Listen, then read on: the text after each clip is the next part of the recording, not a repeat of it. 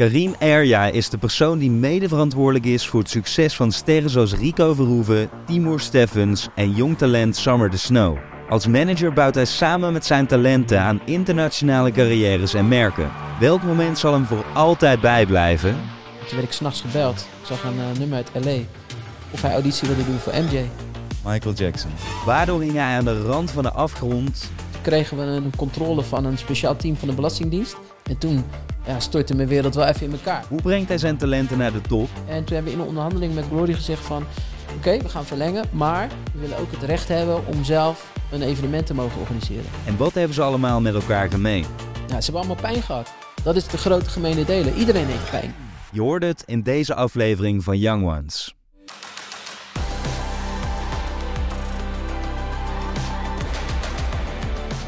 Karim, van harte welkom bij Young Ones. Yes, thanks. Leuk man. Ja, zeker. Primeurtje, want uh, je hebt je verhaal nog niet eerder op deze manier in ieder geval gedeeld. Nee, dus uh, het is een, uh, ik wil bijna zeggen, het is een eer voor jou, hè? Nee. nou, dat mag je zeker wel zeggen, want ik ben heel blij dat je er bent. Juist omdat ik dit soort verhalen, de verhalen van jou onder andere, ja. heel belangrijk vind om naar de jeugd te brengen. Je hebt ook een heel groot draagvlak, want je doet natuurlijk hele toffe dingen. Hebben we net al in het intro gezien. Yes. En je hebt je verhaal ook wel vaak verteld, maar dan meer in live settings natuurlijk. Klopt. Waarin je jongeren ook echt weet te raken, weet te inspireren en weet verder te helpen. Ja, klopt. Maar dan gaat het vaak over hun en nu gaan we het over jou hebben. En om meteen af te trappen, wat moet ik over jouw jeugd weten om de persoon die nu tegenover me zit beter te begrijpen?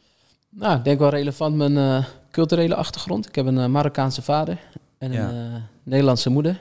Dus een hele donkere Marokkaanse vader, dat zie je niet zoveel. Althans, bestaat heel veel. Alleen uh, ja, het, het, is niet het stereotype beeld. Ja. En een hoogblonde moeder. Dan krijg je mokka-baby's van zoals ik, hè, zoals ze dat zeggen. Ja. En uh, mijn vader is uh, in begin of midden jaren zeventig, dus voor de liefde met mijn moeder naar Nederland gekomen. elkaar tijdens een vakantie ontmoet. En nou ja, van het een kwam het ander. Ja. En mijn vader is toen, had een hele goede opleiding in, in Marokko. Alleen die was hier gewoon niks waard. Uh, dus hij heeft hier uh, in het eerste jaar een olietankers uh, schoongemaakt, de binnenkant. Ja, wauw. En nou, dat was niet zo gezond. En later, mijn opa was etaleur, dus die ja, maakte etalages van winkels zoals de Bijenkorf. En, maar ook van een hele gerenommeerde viswinkel in, in Rotterdam. Ja. en daar is mijn vader gaan werken en heeft hij denk ik 40 jaar gewerkt. Dus ik zag mijn vader om zes uur s ochtends de deur uitgaan om nou ja, uh, eigenlijk letterlijk in een koelcel uh, vis te gaan fileren. En dat heeft hij heel zijn leven gedaan. Zo. En uh, nou ja, waarom ik dat ook expliciet benoem, is dat ik eigenlijk wel uit een, ja, kan zeggen, een arbeidersachtergrond kom. Altijd hard werken en gewoon ergens voor gaan. Ja. Voor mij is dat ook een vorm van ondernemerschap. Zeker. Um, nou ja, dat is een beetje mijn, uh, mijn onder, uh, onderlegger qua, qua achtergrond. En uh, mijn ouders zijn wel gescheiden toen ik een jaar of zes, zeven was. En ja. nou ja, daardoor, ik ben bij mijn moeder gaan wonen. en nou ja, dat is eigenlijk de start van mijn leven geweest. Precies. En wat is de invloed daarvan op jouw beginnende leven geweest? Want je noemt het natuurlijk bewust. Je zegt van hey, het was best wel een groot contrast. Twee culturen, maar ook twee heel verschillende uiterlijken. Wat dan natuurlijk in de maatschappij direct wordt opgevallen. Ja. Um, en waar een gevolg aan vasthangt. Ja. Dus wat is de impact daarvan op jou destijds geweest? Nou, ik, ik woonde, uh, ik kom uit Rotterdam. Ik woonde aan de oostkant van Rotterdam. Prima wijk, veel groen, uh, maar ook gemeleerd. Uh, Rotterdam heeft geloof ik 174 culturen in Ja. haar stad. ik vind dat hartstikke mooi. En ik ben bicultureel, om het maar even zo te zeggen. Ja, En wat dat met zich meebrengt is, ik heb natuurlijk een, een echte Arabische naam, Karim. Maar ik heb ook een Nederlandse nou ja, upbringing gehad. Um, maar uiteindelijk krijg je wel altijd het stempel van die Marokkaan. Dus dat stigma, dat, ja, dat heb ik wel meegekregen. En ik heb voor mezelf altijd gedacht van, ja, nou ja prima als je hè, me zo stigmatiseert. ik ben er trots op, maar ik ben beide. En Ja. je zit eigenlijk altijd tussen twee werelden in. Dus bij je Marokkaanse vrienden um, heb je te maken met van... hé, hey, maar uh, waarom spreek je de taal niet? En bij je Nederlandse uh, vrienden gaat het altijd over Marokkanen grapjes of ik noem maar wat. Dus ik ben, ja, ik ben beide wel gewend. Alleen ook met stageplaatsen zoeken. Weet je wel, dan krijg je ik heb letterlijk meegemaakt dat ik een, een brief stuurde, meerdere brieven. Ja. En dan zeiden ze, ja, we hebben geen stageplaatsen meer. En dan deed mijn Nederlandse uh, Mattie het, die stuurde ook een brief. En die zei van, nou, kom maar op gesprek. Ja, je kan niet bewijzen dat het daarom gaat, maar je voelt het wel. Ja. Dus ik heb altijd dat wel gevoeld. Maar voor mezelf op vrij jonge leeftijd denk ik al de knop uh, omgezet van... Ja, ik uh, kan er wel over gaan, gaan huilen, maar ik leef mijn leven... en ik heb een hele leuke, brede, gemeleerde vriendengroep... waarin dat niet op die manier gebeurde. Ja. En um, dat heeft me denk ik wel gevormd. Het harde werken en het naar, vanuit twee kanten bekijken... Uh, heeft mij denk ik één belangrijke waarde die ik nog steeds heel erg uh, hanteer. En dat is empathie. Ik snap beide kanten. Ja. En uh, ja, ik ga ook nooit voor een discussie die helemaal in het ene uiterste zit of dat ik een keuze maak voor het andere uiterste. Nee, precies. Je ziet en je voelt misschien nog wel beter gezegd verschillende perspectieven en je kunt je daarin inleven. 100%. En, en er zijn natuurlijk altijd verschillende perspectieven aan één verhaal. Dat is het hele ding. Dat is het. En uh, een van de belangrijkste uitgangspunten die ik hanteer is altijd waarom moet je naar verschillen kijken. En uh, je kan ook naar overeenkomsten kijken waar je connect. Ja. Nou, en ik denk dat dat misschien wel door mijn achtergrond is dat dat uh, gewoon erin zit. Ja. Wat me wel het lastige lijkt, is je zegt enerzijds van ik kom uit een gezin waar heel hard gewerkt werd hard werken is iets wat je natuurlijk zelf onder controle hebt. Dat, daarom wordt het volgens mij ook vaak gezegd van als je maar hard genoeg werkt, want dat kun je zelf doen, dan kom je er wel. Juist. Ja. De manier waarop mensen jou en je gezin benaderden, was natuurlijk iets waar je geen controle op hebt, maar wel moet mee leren omgaan. Ja, precies. Wat doet dat dan met je? Zeker in het begin. Want ik kan me ook voorstellen, kijk nu dat je zegt, oké, ik, ik, maak het beste van de situatie. Maar dat je in het begin ook heel erg boos bent of machteloos of misschien wel onzeker. Of... Ja, tuurlijk. Ik bedoel, je, je, je hebt wel frustraties in je, omdat je, je voelt, hoe jong je ook bent, je voelt zeg maar soms de, de onbalans in, in een situatie. En ja, wat dat met je doet, is dat je soms wel eens op een verkeerde manier het uit. En ik had een uitlaatklep in mijn sport. Uh, ik voetbalde veel. Dus ja, dat, ik had een uitlaatklep. Ja. Ik speelde veel buiten. Dus ik denk dat ik het zeg maar, op een natuurlijke manier kwijt kan.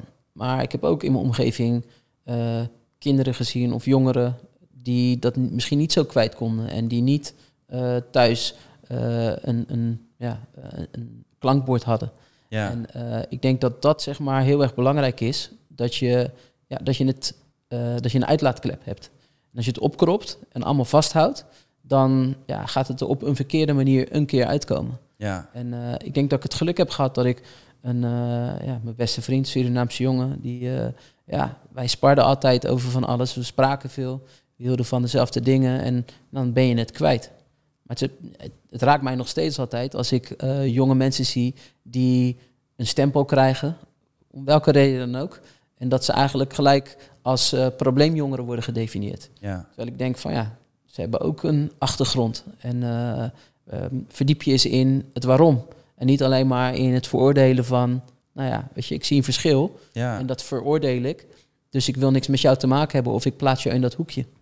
Misschien is het juist wel het probleem dan van de omgeving daaromheen wat wordt blootgelegd. Want diegene is anders dan wat wij kennen en dat veroordelen we. Precies. En dat is ons perspectief, zeg ja. maar. Ja, het schiet gelijk een verhaal te binnen van een... Uh, ik, zat in een, uh, ik was betrokken in een project in Rotterdam uh, voor jongeren. En ehm, daar hadden ze een concept bedacht dat heette Dynamic Duo's. Is hartstikke leuk. Uh, een jongere die met een oude iemand uh, een dynamic duo vormde. Om elkaar uh, ja, te kunnen ja. begrijpen, de kruisbestuiving. En er was een jonge Ab en die, ehm, er waren ook groepsessies en die kwam standaard te laat. En de, de, groep die irriteerde zich aan hem. En ik dacht van, nou, weet je, er klopt iets niet. Het resoneerde niet met, dat was een hele leuke jongen, maar op een of andere manier was Appie, weet je, er was iets met hem. Hij was heel introvert en um, Appie en ik waren een dynamic duo uh, Ja. geworden eigenlijk. En toen ehm, weet ik nog goed dat uh, op een gegeven moment was de groep er echt klaar mee. Dat hij niet onderdeel was van het groepsproces. Maar Appie was dus gesloten, dat is heel belangrijk. En hij sprak er niet over. En op een gegeven moment gingen we samen naar een voetbalwedstrijd. En zaten in de tram. En ik zei van, uh, hij zat een beetje zo te, weet je, in te dutten. Ja. Ik zeg, hey bro, heb, je, heb je niet goed geslapen? Hij zei, ja man, ik ben moe man bleek dus dat hij uit een gezin kwam van, ik geloof, elf kinderen. En uh, oudere broers van hem die zaten vast. En hij was zeg maar de oudste. En volgens mij was zijn vader die niet meer. Het is al lang geleden. Ehm, maar Ab, die had dus in de ochtend een krantenwijk. Ja. En als hij dan terugkwam van zijn krantenwijk, gingen zijn broertjes en zijn zusjes naar school brengen. En dan viel hij weer in slaap als hij terugkwam. Omdat hij eh, ja, om zes uur al die, eh, die wijk ja, moest ja, gaan precies. lopen. Ja. Dus dat verhaal, dat gaf mij een inzicht in waarom hij altijd te laat was. Het, weet je, het raakte me enorm, omdat ik dacht van... er is dus een hele simpele verklaring waarom Ja. hij... dat- Dus je kan zeggen van, ja, je bent altijd te laat. Of je kan denken van, zo, deze guy heeft gewoon de motivatie... om ondanks die druk die hij heeft als ventje van 16... toch nog hier eh, in, in deze setting in, aan Precies, het ja. groepsproces deel te nemen. Maar hoe kwam jij daarachter? Door het gewoon te vragen. En hij stelde zich open. Ja. Maar dit voorbeeld is voor mij een lichtend voorbeeld van, weet je, dat je als je empathisch bent, Ja. dat je erachter kan komen wanneer een ander happy is of dat je iets ontketent in iemand. En dat kan je dus ook in alle facetten van het leven toepassen. Dus vandaar dat het een belangrijke waarde voor mij is. Ja, nou één belangrijke, want dat was een beetje mijn doel ook van dit gesprek, of een beetje mijn doel, dit is mijn doel, is om ehm, young professionals een pakket aan bouwstenen mee te geven die ze zowel in een persoonlijke leven kunnen gebruiken als zakelijk. Ja, En de ene keer komen we daar pas richting het einde, maar eigenlijk zeg je al twee hele belangrijke dingen. Is dat door middel van empathie en het stellen van vragen je heel ver kunt komen en een lans kunt breken voor personen in je omgeving. In plaats van dat je het allemaal bij jezelf houdt en iedereen dat dus doet. En dan krijg je een beetje met z'n allen alleen of zoiets. Dat is een zin die ik vaak in mijn hoofd heb Ja. van we zijn samen alleen. Ja, Dat precies. is apart. ja klopt. En eh, weet je, eh, een groep is meer dan een som der delen, zeg maar. Dus als je allemaal als individu hanteert, kan je wel een groep zijn, hè, in fysieke vorm. Ja, Maar als je allemaal ehm, ehm, weet je, één geheel vormt door eh, te converseren en door eh, aan te sluiten op elkaar, door begrip en, en empathie, ja. ja, dan kan je als groep vele eh, mooie dingen gaan, eh, gaan neerzetten. zeker ja. En dat vertaalt zich later natuurlijk, want eh, dat is de, het kernpunt. En ook voor de meeste mensen die dit kijken en luisteren, willen gaan ondernemen of ondernemen al. Maar natuurlijk ook naar je onderneming. Juist. Maar daar gaan we naartoe werken. Ja, leuk. Want hoe werkte dat bij jou? Op een gegeven moment ga je dan natuurlijk naar school, eh, middelbare school. Had je al duidelijk wat je toen wilde? Of had je vooral heel veel drive om iets te willen? Of, of waar ging Nee. je naartoe? Ja, is wel grappig. Ik, eh, ik weet nog dat ik eh, van de lagere school eh, kwam. Basis, kan je nagaan hoe oud ik ben? Ik noem het nog de lagere school. Maar het heette toen net basisschool. Ehm, en ehm, ik weet nog dat mijn opa was overleden in die tijd. Ik geloof dat ik in groep 7 zat. 7, 8. En toen kwamen die CITO-toetsen. En eh, in mijn tijd waren die redelijk bepalend voor de keuze van je school. Ja. Van je vervolgopleiding. En ik kreeg... eh, ik werd veroordeeld. Kan je nagaan hoe ik het eh, heb ervaren destijds Ja, tot MAVO. En nu lach ik erom, omdat er is altijd verteld van ja, je moet HAVO halen, VWO. En ja, je ziet het nog steeds, dat ouders gewoon bijna een ja, extra trots zijn als hun kind VWO haalt of HAVO. En ehm, ik vond het vervelend, omdat ik had het gevoel dat ik eh, helemaal niet MAVO-niveau had. Eh, het maakt ook helemaal niet uit, maar even gewoon in, in eh, de gedachten van een kind op dat moment. En het was voor mij een momentopname. Mijn opa was overleden en ik zat er heel erg mee. Dus waarschijnlijk heb ik op dat moment gewoon ja, die toets niet zo goed gemaakt. Nou, vervolgens deed ik MAVO. Ehm, ik, ehm, nou, dat ging hartstikke goed, was prima. Maar ik had toen nog steeds niet ja, het idee van wat ik wilde. ja, En ik dacht van ja, als ik rechten ga studeren, jeetje, moet ik HAVO doen. Eh, en dan eh, eh, moet ik maar de eh, universiteitsziekte Universiteit, halen. ja. En, ehm, nou ja, en dan nog, weet ik het hoe lang, weet je. Maar je hebt niet een referentiekader. En dat is heel erg belangrijk, vind ik, voor dat je in, tijdens je jonge jaren eigenlijk al wordt gevoed door dit kan je ook doen. ja, En niet wordt eh, ehm, gevangen in, in het schoolsysteem alleen. Want je, op school word je opgeleid voor een baan, maar niet voor het leven per se. ja. En eh, dat vind ik een, een, een belangrijke waarde. En voor mij was het zo dat ik kon eh, redelijk voetballen. Dus ik werd eh, vanuit een Rotterdamse amateurclub... ehm, werd ik, mocht ik op proef bij PSV in Eindhoven. Klinkt raar als Rotterdammer, maar Ja. nou, ik ging het toch doen. En nou, dat ging op een gegeven moment helemaal mis. Ik scheurde mijn kruisbanden. En ik zat inmiddels op de HAVO. Was blijven zitten, omdat ik dacht, ja, ik ga alles op het voetbal zetten. Dus ik was van vier MAVO, eh vier HAVO, blijven zitten. En toen dacht ik van, oké, weet je, eh, kruisbanden gescheurd. Daarna nog een keer. Eh, Ja. Echt bizar eigenlijk. Dan is het eigenlijk gewoon klaar, toch? Ja, Als dat twee keer gebeurt, dan is voetbal... ja, het was gewoon ja. een malfunction, laat ik het zo maar zeggen. Ehm, maar wat er gebeurde is dat ik, doordat ik bleef zitten, dacht ik van, ik moet nu wel echt iets gaan doen wat ik tof vind. En eh, ik heb daar een woord voor, eh, een jobby. Eh, dat is het hoogst haalbare in het leven wat mij betreft. Als je van je hobby je job kan maken, dan heb je een jobby. Ik, Ja. Weet je, niks is ja, belangrijker dan dat. Als je elke dag met plezier naar je werk kan gaan.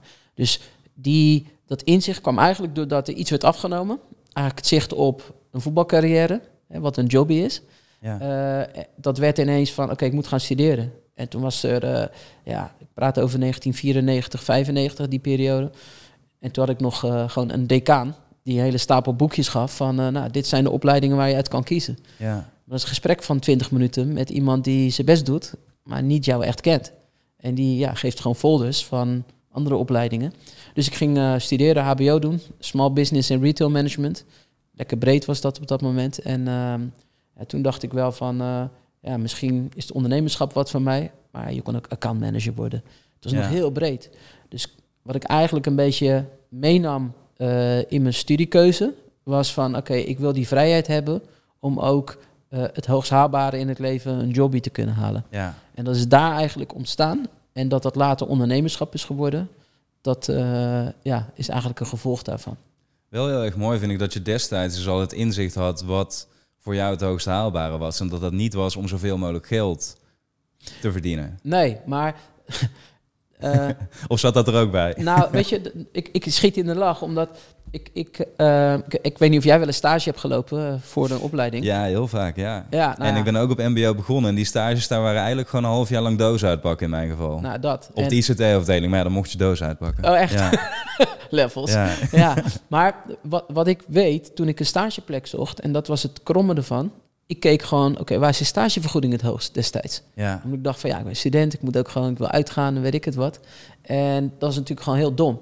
En ik, had die, ik zat dus in het tweede van het, eh, van het HBO en dan moet je stage gaan lopen. Nou, die zoektocht ging naar, eh, voor mij begon dat bij, oké, waar kan ik mijn jobby dan eh, vinden? ja. En nou, misschien in de sport, maar ik dacht in de muziek. Dus toen stuurde ik nog brieven, hè, geen e-mails. En eh, ik stuurde allemaal brieven naar platenlabels. Nou, ik denk dat ik er wel 30 heb verstuurd, waarvan ik eh, vijf nette afwijzingen kreeg en eh 25 gewoon niks meer gehoord, weet je wel. Toen dacht ik van, "Zo, weet je, als dat het niet gaat worden, wat dan? En toch, doordat ik een, ja, ik noem het achteraf een big idea had van, oké, ik wil iets in die contraien gaan, gaan doen. Toen ben ik bij een radiozender terechtgekomen in, eh, in Rotterdam. Sun FM heette die zender. Ja. Dat is een urban station waar de, de DJ's die ik tegenkwam op feesten, die stonden daar gewoon met vinyl te draaien. En nou, daar ging ik op gesprek. En toen dacht ik, zo, tof man. Niet zozeer dat ik radiomaker wilde worden, integendeel. Maar ik vond gewoon, ik zit dan dicht op de muziek. ja. Dus als ik maar in die wereld terechtkom, dacht ik. En, eh, iets van een ingang creëren en vanuit daar zien we wel ja, verder. zie je wel verder. En eh, nou, ja, daar ehm, werkte een PR-manager, die was eh, tien jaar ouder dan ik. En die eh, had al concerten gegeven. En eh, nou ja, dat vond ik wel fantastisch. Ik mocht ook meehelpen aan het organiseren van een, ja, een event voor dat station. Daar ontstond eigenlijk de initiatie voor mij om ja, echt wat in die wereld te gaan doen. Ja, En van daaruit ben ik dus ook zelf feesten gaan organiseren. En dat resulteerde in, geloof 97, 98, dat ik voor het eerst een, eh, naar de KVK ging om me in te schrijven met een, eh, als eenmanszaak. ja, kijk. En daar ging ik feestjes geven. Dus eigenlijk is het heel natuurlijk ontstaan. Ja, Ik heb me opengesteld voor van alles en nog wat. Niet gezegd van ik wil ondernemer worden in, ik noem maar wat, eh, nou ja, dropshipping was het toen natuurlijk niet. Maar dat Ja, je echt nee. een doel, een concreet iets had van dat ga ik doen als ondernemer. Maar ik had wel het gevoel van oké, ik wil iets doen wat ik tof vind in een wereld die me inspireert. En dat was dus niet gedreven door geld. Alleen het gekke was dat die stageplek wel weer gedreven werd door geld. Hè? ja. En uiteindelijk bij die radiozender kreeg ik een symbolische eh, stagevergoeding. Maar ik vond het leuk. En ik denk dat ik een geluk heb dat dat ook bij die eerste stage zo ging. Eh, Ja. Dat ik daar dacht van, nou, ik schiet raak. Zou je eens kunnen om, omschrijven, dit is misschien een aparte vraag, maar hoe leuk voelt? Ja, de nou, reden dat ik het vraag is namelijk omdat ik vroeger heel vaak heb gezegd van ja, dan, dan werd me gevraagd, ik heb tal van sporten geprobeerd en dat soort Ja. dingen. Ja, vind je het leuk? En ik altijd zei, ja, ik weet niet, ik ging er niet op aan. En ik hoor nu ook heel veel jongeren zeggen van, ja, maar ik weet niet echt wat ik wil of wat ik leuk vind. En toen Ja. was ik laatst nu met de kennis van nu eens over nadenken van, ja, maar wat vind ik nou leuk?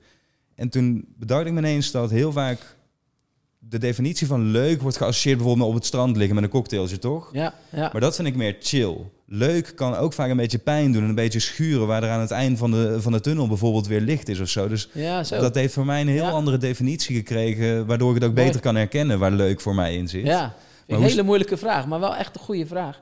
Ja, ik ga het gewoon proberen. Ik erbij Ja. te mouw. Ik heb niet hele lange mouwen, maar eh, ik denk dat leuk voor mij eh, is dat je elke dag als je wakker wordt, dat je gewoon zin hebt om datgene te doen wat je als job of als project aan het doen bent. Ja, Dat je niet denkt van, "Pff, ik moet mezelf oppompen.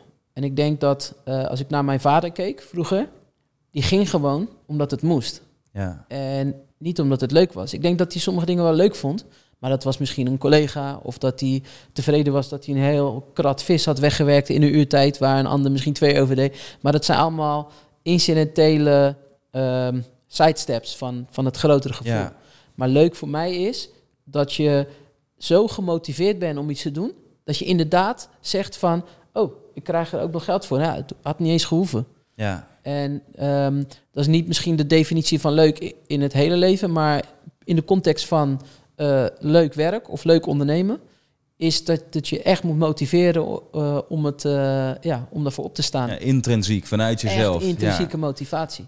Dat Ja. niemand je vooruit hoeft te slepen. Nee, dat je gewoon ja, tegengehouden moet worden van, Ja, hey, het is maar werk hè. Ja, maar ik vind het gewoon leuk. Dat. ja. Nou, dat is belangrijk natuurlijk om dat te kunnen herkennen. Want we gaan het straks natuurlijk ook hebben over de talenten waar jij mee werkt. Ja. Ehm, en ik denk altijd dat mensen die dingen doen die opvallen bij het grote publiek, altijd een paar eigenschappen hebben waar je op het duur natuurlijk wel een soort gemene delers in gaat vinden als je met veel van dat soort personen samenwerkt en bent en leeft. Ja, geloof ik ook. Ehm, waar dit er wellicht wel één van is van alleen al herkennen van oké, waar ga ik op aan en wat motiveert me echt intrinsiek. Ja. Dat is natuurlijk, ehm, enerzijds klinkt het heel makkelijk toch? Van ja, je moet gewoon even checken wat je leuk vindt. Ja. Maar hoe moeilijk is het eigenlijk om daar echt, eh, echt te komen? Ja, maar dat is ook wel heel moeilijk. Hè? Ik bedoel, ehm, kijk, ik vertel het omdat het me gelukt is dat ik iets heb gevonden wat ik leuk vind.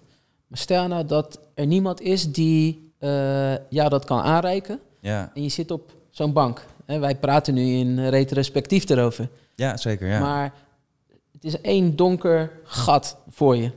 En de tip die ik kan geven is, je moet niet bang zijn voor het onbekende. Dat is ook een stukje ondernemerschap. Maar waarom zou je het eh, zo graag willen weten waar je over een jaar staat? Kijk, als je nu vier jaar terug gaat kijken of vijf jaar terug en eh, nu beseft van zo, als ik toen dat was begonnen, eigenlijk zijn die vijf jaar voorbij gevlogen. ja. Maar als je nu vooruit denkt van, oh, zo, moet ik eh, zoveel tijd aan spenderen, dan word je bang voor het onbekende, omdat je, er zijn allemaal factoren die je niet kan invullen. Maar als je factor is, het gaat sowieso leuk worden en ik zie al wat er komt, ja. ga je er heel anders in. Dus niet bang zijn voor het onbekende.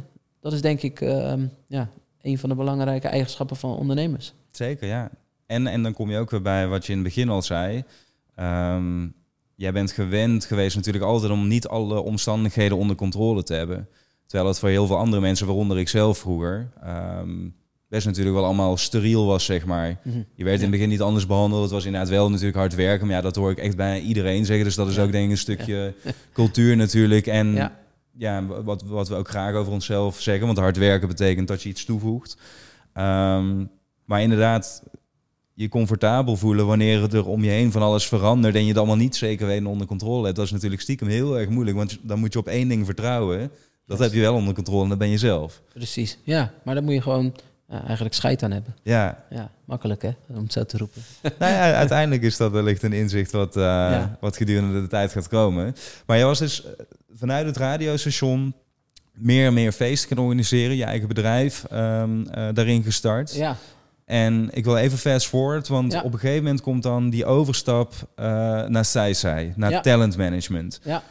Hoe komt dat dan op je pad? Hoe, hoe gaat dat? Nou, eh, ja, jij drukt net op fast forward, maar dan moet ik toch nog een klein beetje rewinden, mag, omdat dat een stap is die wel relevant is. Ik ging, eh, die feesten gingen ehm, goed en slecht. Het was echt, wat ik daar leerde, is dat je dingen moet opbouwen. En ik herinner me nog dat mijn allereerste feest ging helemaal door het dak. Alleen, uh, nou ja, daar had ik uh, niet de juiste partners bij betrokken. Althans, mijn zakenpartner was degene die, waar, waaronder ik stage liep bij dat radiostation. En nou ja, die, hij kreeg woorden met die zakenpartners en die hadden een andere, andere idee over de verdeling van het eindresultaat. Dat zeg ik op een hele nette manier. en, maar ik, ik was jong, hè? ik bedoel, ik was 20, 21, weet je, dan ben je ondernemer. En dat heb ik toen gelaten. En toen um, ja, was eigenlijk een heel groot fundament. Was wel inzichtelijk van, hey, het lukt. Um, maar nu moet je het nog een keertje doen. Kun je dat heel even uh, wat concreter maken? Voor hoeveel mensen was dat feest bijvoorbeeld? 2000 man. 2000 man, oké. Okay, dus wel uh, al meteen een flink, uh, ja, flink evenement. Ja, het was tijdens de jaarwisseling. Ja. en dan gaan mensen uit. Hè? Bedoel, ja. dan gaan mensen op stap. Dus dat ging hartstikke goed. Maar ja, flink misgegaan eigenlijk. Goed en mis. Het ging ik nog een keer doen in de zomer kwam natuurlijk niemand op af. Ja. Want het was zomer. en toen was het wel, oké, dat beetje wat er was, dat is ineens op. Ja. En, en toen ben ik, uh, heb ik eigenlijk tegen wil en dank een keuze moeten maken van oké, ik moet weer helemaal klein beginnen. En daar heb ik geleerd om dat je moet gaan bouwen. En wij deden een discofeestje, Boogie Nights heette dat. En ja. wij gingen verkleed met pruiken en tweedehands kleding die we leenden bij zo'n vintage winkeltje. Daar uh, gingen we de straat mee op, flyeren. Want dat was toen nog... Eh, je had eigenlijk... Internet kwam net op, maar ja, niemand zat erop. En eerste keer op het eerste feest kwamen er 100 man. Uh, twee maanden later 150. Daarna 175. En toen was ons geld ook op. En er was één DJ, die was uh, de ster van het feest. Voor die 175 ja. man, hè, de ster. Ja. Maar ja, hij, kon fucking goed draaien. En uh, hij had een pruik op, zag er allemaal heel uh, iconisch uit. En toen zeiden we tegen hem, wil jij niet meedoen? Het was eigenlijk ook een beetje ingegeven doordat we gewoon geen geld meer hadden. Ja. En uh, hij is goed, zei hij. Dus nou, dan hadden we 50% van de kosten hadden we in ieder geval gedekt. Ja. En wat denk je? Bij het vierde feest komen er 1200 man. Wauw. En toen kwamen er structureel 2000 man. En precies toen we gingen delen. Dus ja. ook niet te vroeg delen, maar nee. Ja. Want zonder hem hadden we het helemaal niet meer kunnen doen. Dus nou, want wat, was hij de kracht dan dat er steeds meer mensen kwamen? Of was het gewoon puur, hij was een DJ? Dus hij had zelf ook nog geen merk? Nee, hij was een DJ. Ja. Gewoon een, hij draaide onder een andere DJ-naam, maar voor dat discofeestje ja, ging iedereen als een alter ego gewoon draaien. Ja, maar hij draaide gewoon goed. Dus, maar ik weet niet waarom, maar waarschijnlijk doordat uh, tijd plaats, eh, weet je wel, toch dat de rumor around the brand was, was het tipping point daar dat ineens heel veel mensen kwamen. Ja. En ja, als je dan 1200 man hebt die allemaal zeggen wel een fantastische avond en die komen nog een keer. Want ja, ik noem het heimwee marketing. Iedereen houdt van die goede oude tijd. Ja. En dat was denk ik de, de secret sauce. Maar om wel dan een fast forward te maken naar, uh, terug naar jouw vraag.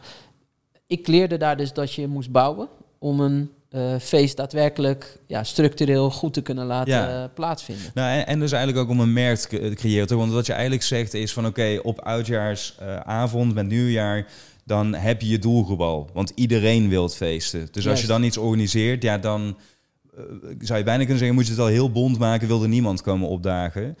Maar op het moment dat er niet zo'n event is waar mensen al standaard naartoe gaan en ze komen wel met 2000 man, dan heb je natuurlijk een merk, waarschijnlijk. Precies, ja. Juist.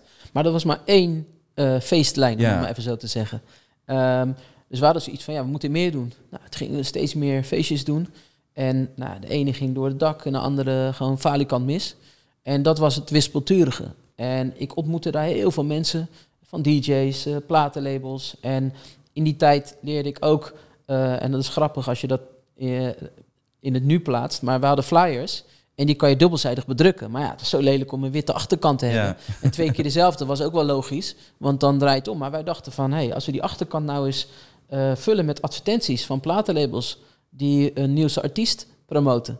Die platenlabels hadden toen nog street teams, hè, met van die schoudertassen, met flyers. En die gingen naar de stad in van, hé, hey, dit is het nieuwe album van Cisco. Of uh, Snoop Dogg kwam toen met, een, uh, met ja, de dagpaard. Het is hard om daar nu over na te denken. Ja, ja, maar dat was die tijd. En... Um, ik zei toen tegen dat platenlabel van, nou, wij hebben uh, gewoon mensen die flyeren. Dan hoef jij je streetteam niet te betalen.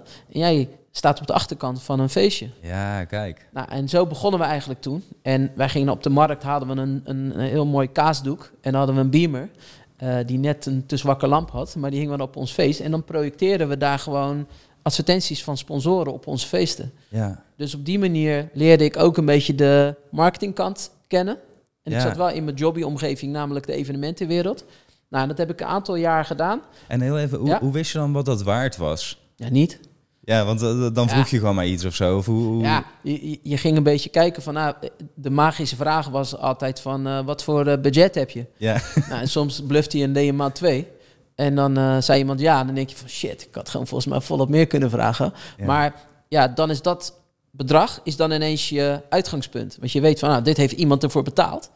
En ja, het was ook niet meters weten. Het was allemaal een beetje van, nou ja, we denken dat we zoveel mensen hebben. We hebben 50.000 flyers. En die liggen daar, elke studentenflat. Want wij gingen gewoon naar studentenflats die we gewoon eh, in kaart konden brengen. Eh, Stadswonen heette dan eh, die organisatie. Ja. Gingen we alle brievenbussen vullen. Dus we konden in ieder geval zeggen, nou, je eh, beeld, hè, je, je advertentie komt in ieder geval binnen bij zoveel brievenbussen. ja. Nou, dus ergens ga je dat dan een beetje, eh, ja, wel, Oké, wel, wel meten. interessant. Ja. Ja, dus dat, dat, daar begon eigenlijk het, het denken in als ondernemer. Eigenlijk guerrilla marketing. om, ja, dat heette later dan guerrilla marketing. Ja. Maar dat is wat wij deden. Wij gingen gewoon met pruiken op de straat op. Om de personificatie van Ja, eh, disco te zijn. Ik vind het echt geniaal eigenlijk wat je zegt. Want weet je waarom? Ik vind tegenwoordig, omdat heel veel dingen online gebeuren, dat mensen standaard dingen veel te moeilijk maken. We hebben het meteen over algoritmes en tijdstippen om Ja. te posten en shit. Maar eigenlijk wat je gewoon zegt is... één, weet wie je doelgroep is en waar zij zitten. Bijvoorbeeld in een studentenflat. Ja. En twee, nog steeds wil je een beetje opvallen natuurlijk. Tussen alle andere boodschappen. Dus eh, jullie verkleden je dan op een aparte manier of zo.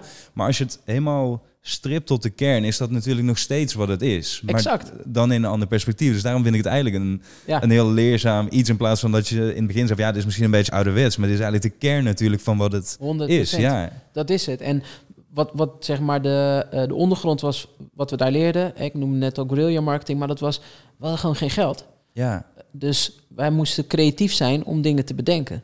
En ehm, daar begon eigenlijk een beetje het, eh, het vlammetje te branden voor wat ik vandaag de dag doe. Ehm, we gingen overigens falikant op ons bek met, eh, met, die, eh, met die feesten. Op een gegeven moment, ehm, je moet je bedenken, je had gewoon fysieke tickets. Waarvan je één deel eh, scheurde je af. Dat ging naar de bezoeker. En een andere deel voor je eigen administratie. Ja. Als je tientallen feesten doet, heb je heel veel afgescheurde tickets in zakken. En die hadden op een gegeven moment op een uh, ja, zomerschoonmaak, zeg maar, hadden we al die zakken weggegooid. En toen kregen we een, um, een controle van een speciaal team van de Belastingdienst. Die onderzoek deed naar de evenementenbranche. En die zeiden gewoon tegen ons van, uh, ja, uh, we willen graag inzicht in de boeken. Nou, wij deden niks zwart. Uh, omdat wat interessant was, is dat wij hadden het doel toen van, hey, als wij maar deze doelgroep bereiken, dan komt er vast een groot radiostation die die doelgroep niet bereikt. Want dat riepen we heel hard, hè? Toen al. Ja. En, um, en nu heb je uh, Vanix, die eigenlijk meer voor de uh, uh, multiculti-wereld een medium is. Ja. Um, en wij deden dat qua feesten. Je had toen wel IDT en een grote organisatie. Maar wij dachten van, hé, hey, als wij dit nou opbouwen, dan hebben we veel waarde en dan worden we misschien wel gekocht. Dat was toen het doel. Maar goed, die Belastingdienst die kwam langs. En uh, wij zeiden, nou hier, je kan alles zien. En ze zeiden, ja, maar er staat 300 man. Maar, weet je, bewijs maar dat het zo was. Ja, het staat hier in een Excelletje. Ja, maar zo werkt het niet, vriend.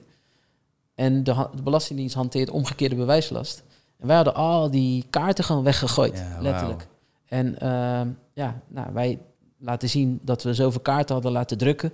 Ja, je gaat van alles doen om te bewijzen hoe het zit. Ja. Nou, dat was allemaal niet voldoende. En uiteindelijk um, uh, ja, bleek dus dat wij in Rotterdam best wel veel feesten deden. En daardoor uh, met nog twee, drie andere organisatoren uh, op de radar stonden. Ja, dat was wel echt een domper voor me. En ik denk dat dat 2000, 2001 was.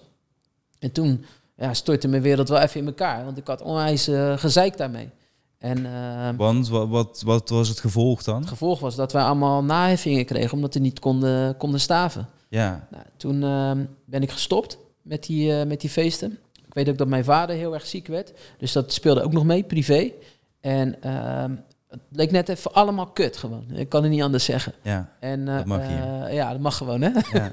Ehm, maar mijn wereld stortte op dat moment wel in. Ehm, dus eigenlijk was dat wel de, de, misschien wel de nou, laat ik zeggen, de derde keer in mijn leven dat ik wel even dacht van zo, het is even een dip.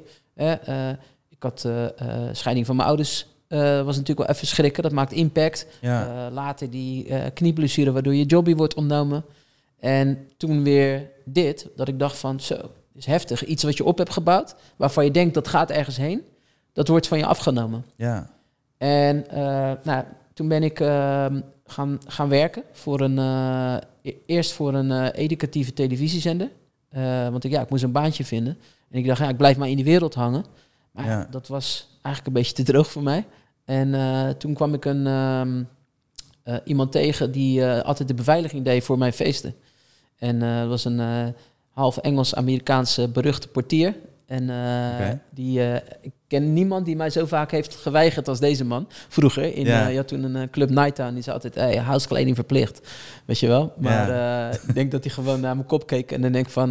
ja die wil ik niet binnen hebben. Maar die benaderde mij. Zei, ja, ik heb altijd met best wel veel bewondering naar je gekeken. Zou je niet de marketing voor mij kunnen doen? Ik zeg, ja, kan wel, maar ik heb wel even een issue hier met de Belastingdienst. Ja, want even om, om wat voor, want je zegt net naheffing, maar ja, je kunt een naheffing van 5 euro of van 5 ton krijgen. Om, om wat voor bedrag heb je om een paar ton gewoon. Ja. En, uh, uh, dat werd gewoon, ik heb nog nooit zulke hoge accepteerders gezien. En uh, dat was gewoon de claim. En toen zei ik tegen hem van, ja, dit heb ik wel even gewoon om mijn nek hangen. En toen zei hij van, ja, shit. Weet je, ja, dat weet ik, dacht ik. Maar ik zei tegen hem, nou weet je, um, waarschijnlijk ga ik echt hele ellendige jaren tegemoet, maar ik heb het niet gedaan. Ja, ik denk dat de gevangenis vol zit met mensen die zeggen, ik heb het niet gedaan. Maar het was best wel frustrerend, want we hadden het ook gewoon niet gedaan. Alleen ja, ik kon het ook niet meer bewijzen. Ja. En uh, toen heb ik een, uh, tegen hem gezegd, nou kan jij een hele dure accountant inhuren die dit gewoon kan weerleggen voor mij. En, uh, want ja, in mijn eentje kan het niet. Ik zeg, ik ga voor minimumloon werken. Uh, maar weet je, jij moet dat voor mij fixen. En hij zei, nou, dat vind ik een goede deal. En ik geef ook nog feestjes, kan je dan helpen? Toen dacht ik, hé, wacht even, dat is interessant. Want hij wilde zelf ook nog gewoon in die wereld waar hij zijn bedrijf uh, ja. deed, beveiliging van discotheken en van winkels. Dus ik ging de marketing doen voor hem. En die accountant is voor, uh, voor mij aan de slag gegaan. En uh, toen heb ik, vier jaar in dat beveiligingsbedrijf gewerkt. En uh, ik zat wel in de directie, dus dat was mooi. En hadden op een gegeven moment 200 man uh, in dienst. Dus dat echt uh, een groot bedrijf okay. geworden. Ja. Ik was geen ondernemer, maar ja, ik ondernam wel binnen die onderneming. Ja, natuurlijk. Zeg maar. ja. Als je in de directie zit, heb je ook een soort leidinggevende functie, neem ja, ik aan, ja, toch? Of ja, ja, Dat, en nou ja, dus toen, ik deed echt de marketing, deed ook wat in het buitenland. Dus ik vond het ook wel leuk, maar ook ja, wel weer leerzaam om in een andere wereld te zitten. En nou ja, fast forward dan. Dat heb ik denk ik vier jaar gedaan. En toen dacht ik van, hey, ik word die doodongelukkig. Dan kwam die weer, weet je wel. Ik, ik wil dit niet. En ik ging gewoon naar hem toe. Ik zeg van, hey, ligt aan het einde van de tunnel. Die accountant, die, het is aan het lukken. Die belastingdienst, die zei ook van, ja, weet je, we weten ook dat je dat niet hebt gedaan. Maar ja, weet je, je past gewoon in dit, uh, in dit beeld, om het maar even zo te zeggen. Dus ja, we moeten wel uh, op een manier een, uh, een verslaglegging moeten ja. komen. En, uh, Wat bedoel je precies met je past in dit beeld? In de zin van jullie gaven veel en grote feesten? Ja, of, en uh, je ja. geeft veel feesten en ja. uh, daar gaat een hoop mis. Hè? Daar wordt, nog wel eens mee gesjoemeld. En uh, ja, als jullie dan je administratie niet hebben, dat kan niet. Maar als je jong bent, dan denk je niet van... Ja, dat zal zo vaart niet lopen, denk je dan, weet je wel? Ja, maar dat, ik bedoel, als je op het moment dat je 18 bent hè, en volwassen wordt... Ja, ja. Dat is gewoon voor het echi. Alleen ik ben op een harde manier achtergekomen op dat moment. Het was gewoon voor het echi. En ik dacht van, ja, weet je, ik heb het echt niet gedaan. Er zal toch wel iemand zijn die dat gewoon beseft. Nou, Ja. jaren later, ik denk zeven jaar later, is dat pas rechtgetrokken. Maar dan moet je bedenken dat je zeven, acht jaar lang... Ja, met een schuld van vijf ton gewoon, eh, Ja, je. tonnen rondloopt. Ja, Ja, dus ik dacht echt van, pff, weet je, dit is eh, heavy. Maar ik had wel een onwijze drang om wat anders te doen. En toen werd ik gevraagd voor een project in Rotterdam. Rotterdam, Euro, eh, jong, eh, nee, Rotterdam Europese Jongerenhoofdstad. En ze vroegen, weet jij iemand die de jongerenmarketing kan doen? Dus je hebt een goed netwerk. Toen zei ik van, ja, ik ga eens nadenken. En toen eh, ging ik rondbellen.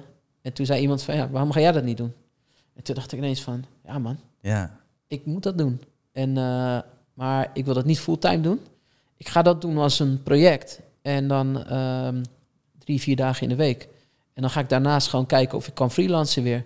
En eh, dat ben ik dus gaan doen. ja. En toen kwam ik een, ehm, eh, kwam in 2007 was het jaar dat het geteased zou worden, eh, dat jongere jaar. Ja. In 2009 was het jaar zelf. En toen zijn we campagne gaan maken. En rondom jonge Rotterdammers die een droom zouden uitspreken voor dat jongerenjaar, voor 2009. Ja. Maar we zouden ook eh, naast de Erasmusbrug zou een groot vuurwerkfestival komen voor het eerst met ook optredens. En ter tease van dat jaar wilden we dansoptredens doen met allemaal culturen vanuit de stad. En dus ik ging op zoek naar dansers. En een van die eh, dansers eh, die viel mij zo op in die zoektocht. Iedereen ging van het podium af en hij pakte nog even zijn shine. Ja. Toen dacht ik, die gozer moet ik hebben. En die wil ik ook in mijn campagne hebben. Knappe gozer. En eh, weet je, had echt die swag. En ik ging met hem praten. Ik zei van, hé hey man, wat is jouw droom? Hij zegt, ja, weet je, ik wil gewoon met de wereldtop dansen. Ik zeg, oké. Waarom doe je dat dan niet? Ja, ik zit hier, eh, hij was 18, 19. Eh, ja, ik zit op het eh, mbo dans. En ik wil graag naar Codarts, want dat, is de, hè, dat ga ik volgend jaar doen. Ja. Oké, nice. Ik zeg, maar wat, wat is dan de wereldtop? Waarom is dat hier niet? Want ik kende die danswereld helemaal niet. Hij zegt, ja, hier tofste shows zijn de vrienden van Amstel of eh, de, de, toppers. Weet je, maar dan moet ik eh, Ja. met een roze boa aan mijn nek dansen. Ja, dat is niet wie ik ben, weet je. Of in de musical van Albert Verlinde, dan zit je hierin aan de top. Dat wil ik niet. Ik zei, oké, maar wat wil je dan? Hij zei, ja, ik wil met Justin Timberlake, met eh, eh, Michael Jackson, weet ik het wie, weet je, dat zijn mijn helden. Ik zei, oké, hard. Ik zeg, maar ehm, heb je iemand die je helpt daarmee? Nee, maar oké, wat ga je dan doen? Ja, als ik het niet hou, word ik misschien elektricien, kapper, mijn moeder is kapper, of ik ga het leger in. Ik zei, zo, oké, wacht even, dansen, elektricien, Ja. kapper of het leger in. Hij zei, ja man, ja, ik moet toch wat. Maar hij sparkte me weer, omdat ik Ja. heel veel jonge mensen had. En dat, in dat jaar ontmoet ik dus ook die app waar ik eerder over vertelde. Ehm, ook weer door even in een gesprek te gaan, hoor je echt wat iemand zijn Ja. dromen, zijn idealen, zijn angsten zijn. En ik vroeg, wil jij in die campagne? Dan word je bekend en dan kom je op TMF. Hè, toen bestond dat nog. Ja. En eh, dan, dan hangen je, je kop hangt dan eh, door heel de stad op posters. En dan wil ik weten wat jouw droom is. En zijn tagline was, in 2009 draai ik door. Omdat hij dan ja, zou dansen, de symboliek. En eh, ik zei, nou, ik wil jou wel gaan helpen, maar dan wil ik een merk voor jou maken. En dan gaan we heel veel kleine stappen nemen om uiteindelijk daar te komen. En er is een jongen met wie ik werkte toen ik feesten gaf. En die zit nu bij een platenlabel in, eh, in LA, werkt hij, bij Universal. Ik kan hem wel eens bellen of hij bij, eh, jou bij dicht bij een artiest kan krijgen. Maar laten we eerst Nederland veroveren. Toen heb ik een flip over gepakt. En op die flip over schreef ik van... Oké, weet je, we moeten eerst Nederland veroveren. Dan moet je zorgen dat je een A-artiest boekt in Amerika. We gaan sowieso naar Amerika. 100, Ja. zei ik, weet je wel. Echt zo, eh, want ik kreeg die... Ik voelde echt die vlam aangaan, Ja. weet je wel. En eh, als je in Amerika een A-artiest hebt geboekt... dan ga je, moet je choreograaf worden. En als je eenmaal choreograaf bent... dan kan je misschien wel creative director worden. En je einddoel is dat je eigen formats hebt. Waardoor je gewoon, ja, eh, weet je, door het dak gaat Eh, heb je toen al opgeschreven? toen opgeschreven. Ja. En eh, ik heb die flip over nog steeds. En hij zei van, ja man, hard. Nou, Timor Steffens. Timor naam Steffens, ja. voelde je wel aankomen.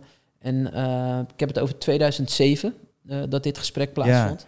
En in 2008 kwam So You Think You Can Dance naar Nederland. En hij zei, zal ik meedoen? Ik zei, ja man. Echt, dan heb je gewoon video eh, Ja. content, alles, weet je. Je wordt bekend. En dat is die stap van Nederland veroveren. Ja. En ehm, ik weet nog goed dat hij een auditie deed. En zijn auditie was zo gruwelijk dat zijn eh, auditie ook als promo werd gebruikt op RTL om het programma aan te jagen. Ja. Dus zijn naam werd al een ding voordat het Meteen, programma ja. begon. Nou, hij was de gedoodverfde favoriet van het programma, werd uiteindelijk tweede. En toen heb ik gezegd tegen hem van ja, je bent nu gewoon bekend in Nederland. Toen had je nog Hives. En eh, Ja. eh, eh, hij had volop Hives vrienden. en toen Elise, die het programma presenteerde, ging een videoclip opnemen. En ja, die zei van, kan hij meegaan naar Amerika Ja. voor een, voor een clip? En toen zijn wij samen daarheen gevlogen. Althans, hij is eerder gevlogen. Ik ben hem achterna gegaan. En toen zijn we nog twee keer teruggegaan. En toen eh, boekte hij Michael Jackson. En, ehm, Want de eerste keer dat jullie langs gingen, toen zijn jullie volgens mij, als ik uh, mijn research goed heb gedaan, want er was dus weinig over jou Ja. te vinden, maar al binnen drie dagen aan tafel gekomen bij de choreograaf van Justin Timberlake, toch? ja, klopt. Ja, Hoe is dan de vraag? Hoe, hoe kom je daar? netwerk. Dat dus, ja, soms moet je ook een gelukje hebben. Ja, Maar eh de jongen die voor mij werkte, Greg, die werkte in Nederland voor Universal. ja, eh, nadat hij bij mij had gezeten. Ehm, en vanuit Universal is hij eh, eh, naar New York gegaan voor Universal. In LA terechtgekomen. Zijn huidige vrouw ontmoet. En die was achtergrondzangeres bij Justin Timberlake. En hij zei van, ja, ik kan jullie wel connecten. Ja. Maar er zijn niet alleen maar gruwelijke dansers. Ik zei, ja, als we in ieder geval op gesprek mogen. En toen kwamen we bij Marty Kudelka uit. En toen zijn we bij hem thuis geweest. En was net als MTV Cribs van vroeger. Bij Amerikanen zijn altijd volop mensen thuis, weet je. Ja. was waarschijnlijk gewoon een feestje aan de gang. maar nou, wij kwamen daar. eh, met hem eh, ergens in een kamer gaan zitten. Timo en hij hebben allerlei YouTube-video's bekeken eh, over dans. Ze klikten gelijk. Ze spraken dezelfde taal natuurlijk qua dans. Ja. En hij zei, ik vind jij zo gruwelijk. Ik denk dat jij hier wel terecht kan. En in die tien dagen dat we daar waren, ik heb het over januari 2009 inmiddels, Ja. Ehm, ben ik een advocaat gaan zoeken. Heb ik hem ingeschreven bij een heel groot dansagentschap. Om maar te zorgen dat hij op de radar kwam. En eh, hij pakte allemaal workshops om te zien hoe goed hij was ten opzichte van de rest. En zo ging het balletje rollen. Ja. En uiteindelijk eh, zijn we nog een keertje teruggegaan in maart 2009. En toen werd ik s'nachts gebeld. Echt, ik zat op de Playstation. Ik zag een eh, nummer uit LA. Of hij auditie wilde doen voor MJ. Michael Jackson. Ja man, 5000 mensen gingen auditie doen. Ik belde Timor op, midden in de nacht. En ehm, hij was aan het stappen. Hij zegt, hey bro, bel me later. Ik ben met een meisje aan het praten. En hij hing gewoon in mijn oor op. En ik dacht van, gast. En ik was gelijk op KLM aan het zoeken van hoe laat... of er nog tickets waren voor zijn eerste vlucht. Ja. Ik had de Greg gebeld in LA van, hey, kan hij bij jou slapen? Alles geregeld. Belde ik Timo nog een keertje terug. En hij zegt, bel me later. Ik zeg, nee, je kan, wel- ik ben geboekt de MJ. Wacht, eh, eh, geboekt. eh, ik kwam niet eens meer uit mijn woorden, weet je wel. Ik zeg, je moet auditie doen. Hij zegt, bro, bel me later. En hij geloofde me niet. Nee. Ja, echt. Hij vertelde dat laatst nog in een andere podcast, dat verhaal. Echt bizar. En toen was ik echt gewoon eh, ja, wel gedreven. Toen belde ik hem echt vier, vijf keer gewoon obsessief achter elkaar van... Hey, dit is... Hij zegt, bro, wat doe je nou? Ik zeg, luister, je, je kan gewoon auditie doen. Het is over drie dagen. Je moet naar huis gaan, je tas pakken en naar LA gaan. Ik heb slaapplaats gefixt, ticket is er, je moet gaan. En hij gaat en hij pakt gewoon die job gewoon. Ja. 5000 mensen, 11 plekken waren er maar. Dat is te bizar. Maar alleen had nog geen visum. Dus hij moest ook nog eens een keertje terug naar Nederland. Ik moest, ik moest daarheen eh, ehm, om met zijn advocaat te zitten, door het contract te gaan, visum voor te bereiden. En hopen dat hij zijn visum kon eh, krijgen binnen de twee dagen. Ja, want anders gaat het hele feest Ja. niet door. Nou, toen kwam hij naar, eh, naar Nederland, zijn we naar het consulaat gegaan. En ik zei, ik doe wel het woord. Kwamen bij de deur, zei de, diegene, ja, alleen degene die de aanvraag doet mag naar binnen. Ja.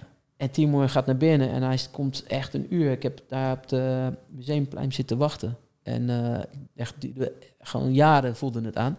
Of hij het ging redden, weet je wel. En hij Ja. komt naar buiten. Hij zegt, bam. Ik zeg, bro, hoe dan? Hij zegt, ja man, er zitten allemaal Nederlanders die er werken. Die kennen mij van So You Think You Can Dance. En die wilden met me op de foto. Toen ik zei dat ik voor MJ ging, wilden ze allemaal handtekeningen. En ik kreeg gelijk die stempel.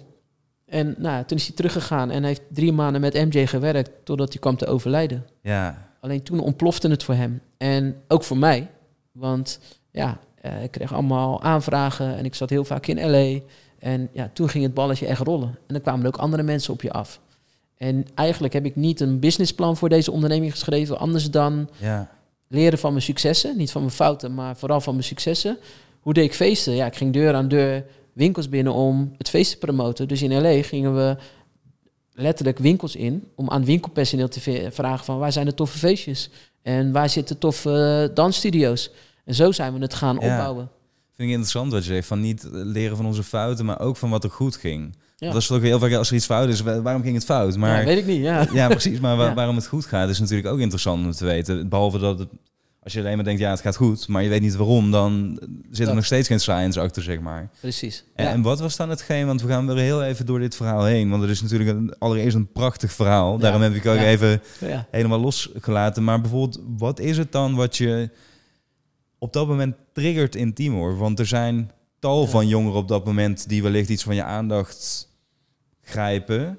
Eh, die ook wellicht iets goed kunnen, maar wat pakt hier? Want ik denk dat het wel belangrijk is om te weten, natuurlijk wat je al zei, hij had op dat moment financieel gezien, kan ik me voorstellen, niks. Nee, nee. Ehm, dat betekent dat jij je tijd, maar je hebt het ook over vliegtickets boeken voor hem en zo, maar ook dus geld gaat investeren in iemand. ja. Ja, dat doe je natuurlijk niet zomaar. Nee, klopt. Nou, ik ben niet een talent scout. inmiddels misschien wel, stiekem, maar zo zie ik Ja. mezelf absoluut niet. Maar ik kijk gewoon naar een aantal factoren waarvoor, waarvan ik denk van oké, die mix, dat kan wel eens zijn dat dat aanspreekt bij de massa. Ja, En eh, in dit geval triggerde hij me al de wijze waarop hij eh, in die show, toen ik hem ging scouten of toen ik dansers ging zoeken voor, eh, voor dat feestje of voor Ja. dat optreden. Toen bleef hij al langer staan. Toen dacht ik, oké, hij heeft een X-factor. En ik keek naar zijn looks. Dus heel die combinatie van factoren, die spraken mij aan. En ik denk dat jij dat ook ziet. Ik bedoel, waarom ga jij een bepaalde artiest volgen? Omdat je denkt, nou, die vind ik tof. Dus ja, jij en ik zien waarschijnlijk exact hetzelfde. Alleen ik proces het vanuit een, nou, daar zou ik wel wat mee kunnen. ja, En als ik daar mijn kennis en kunde op het gebied van branding op loslaat, dan zou ik daar eh, de, de zaken die al bij mij opvallen kunnen uitvergroten. Nou, dan ga je dan je netwerk en allerlei andere dingen aan Ja. toevoegen, waardoor het een merk wordt. Maar het gaat altijd om de intrinsieke motivatie van het talent. Nou, die zag ik bij hem. Het feit dat hij zegt van, hey, dan ga ik maar in het leger, word ik elektricien. Hij had allemaal dingen, hij was vastberaden. Dus hij had een, een, een doel. Keihard werken. Ik weet nog wel dat ik in L.A. zat.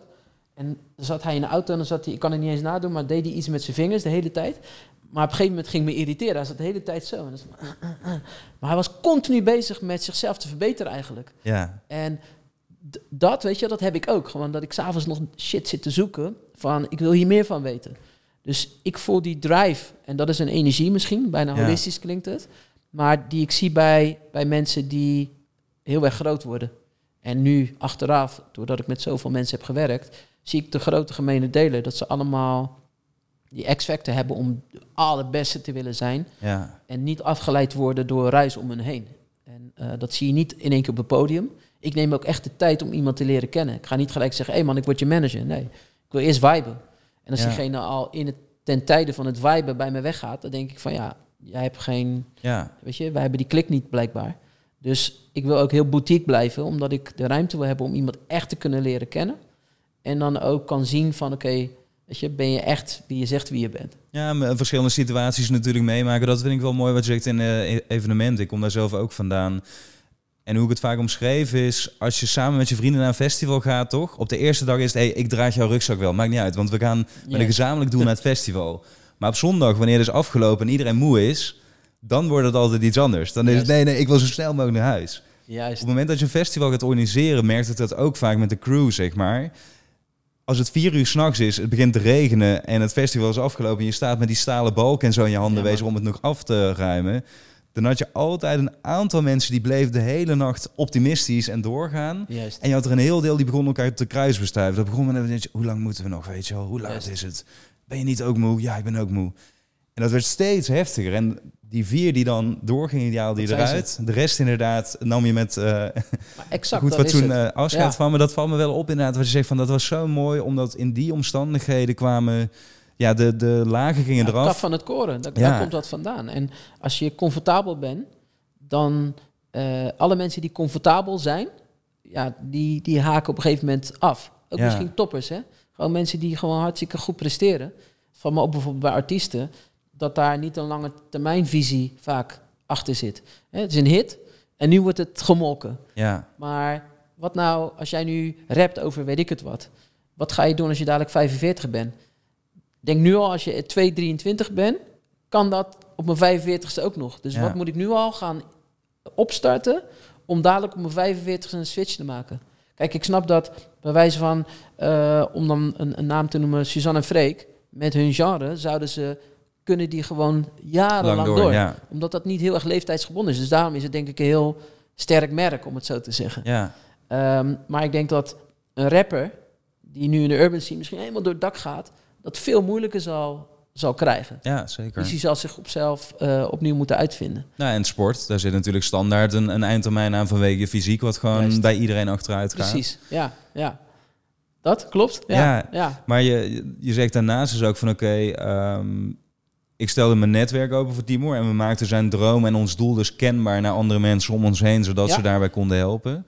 Ja. Ehm, dat helpt dan natuurlijk ook enorm, want heel veel mensen die proberen dat maar bij zich te houden en die delen niet wat ze willen, ja. wa- waardoor iemand anders er niet op aan kon gaan. Maar in jouw geval was dat letterlijk gewoon de, de, het, het ticket naar Amerika eigenlijk. Precies. En uh, ook denken vanuit je talent. Kijk, uh, als manager leef je eigenlijk uh, van de inkomsten van, een, van, een, van je cliënt. Ja. dus datgene wat jouw cliënt verdient, daar krijg jij een percentage van.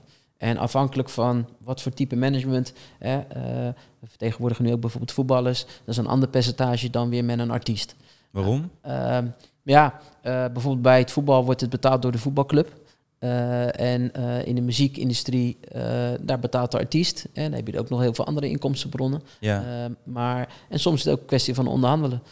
als je een hele goede manager bent en je zegt van ja, weet je, ik weet dat ik jou sowieso ergens kan plaatsen. Ja, dan zou je er anders in zitten dan wanneer je wat kleiner bent. Ja, ja precies. Ja.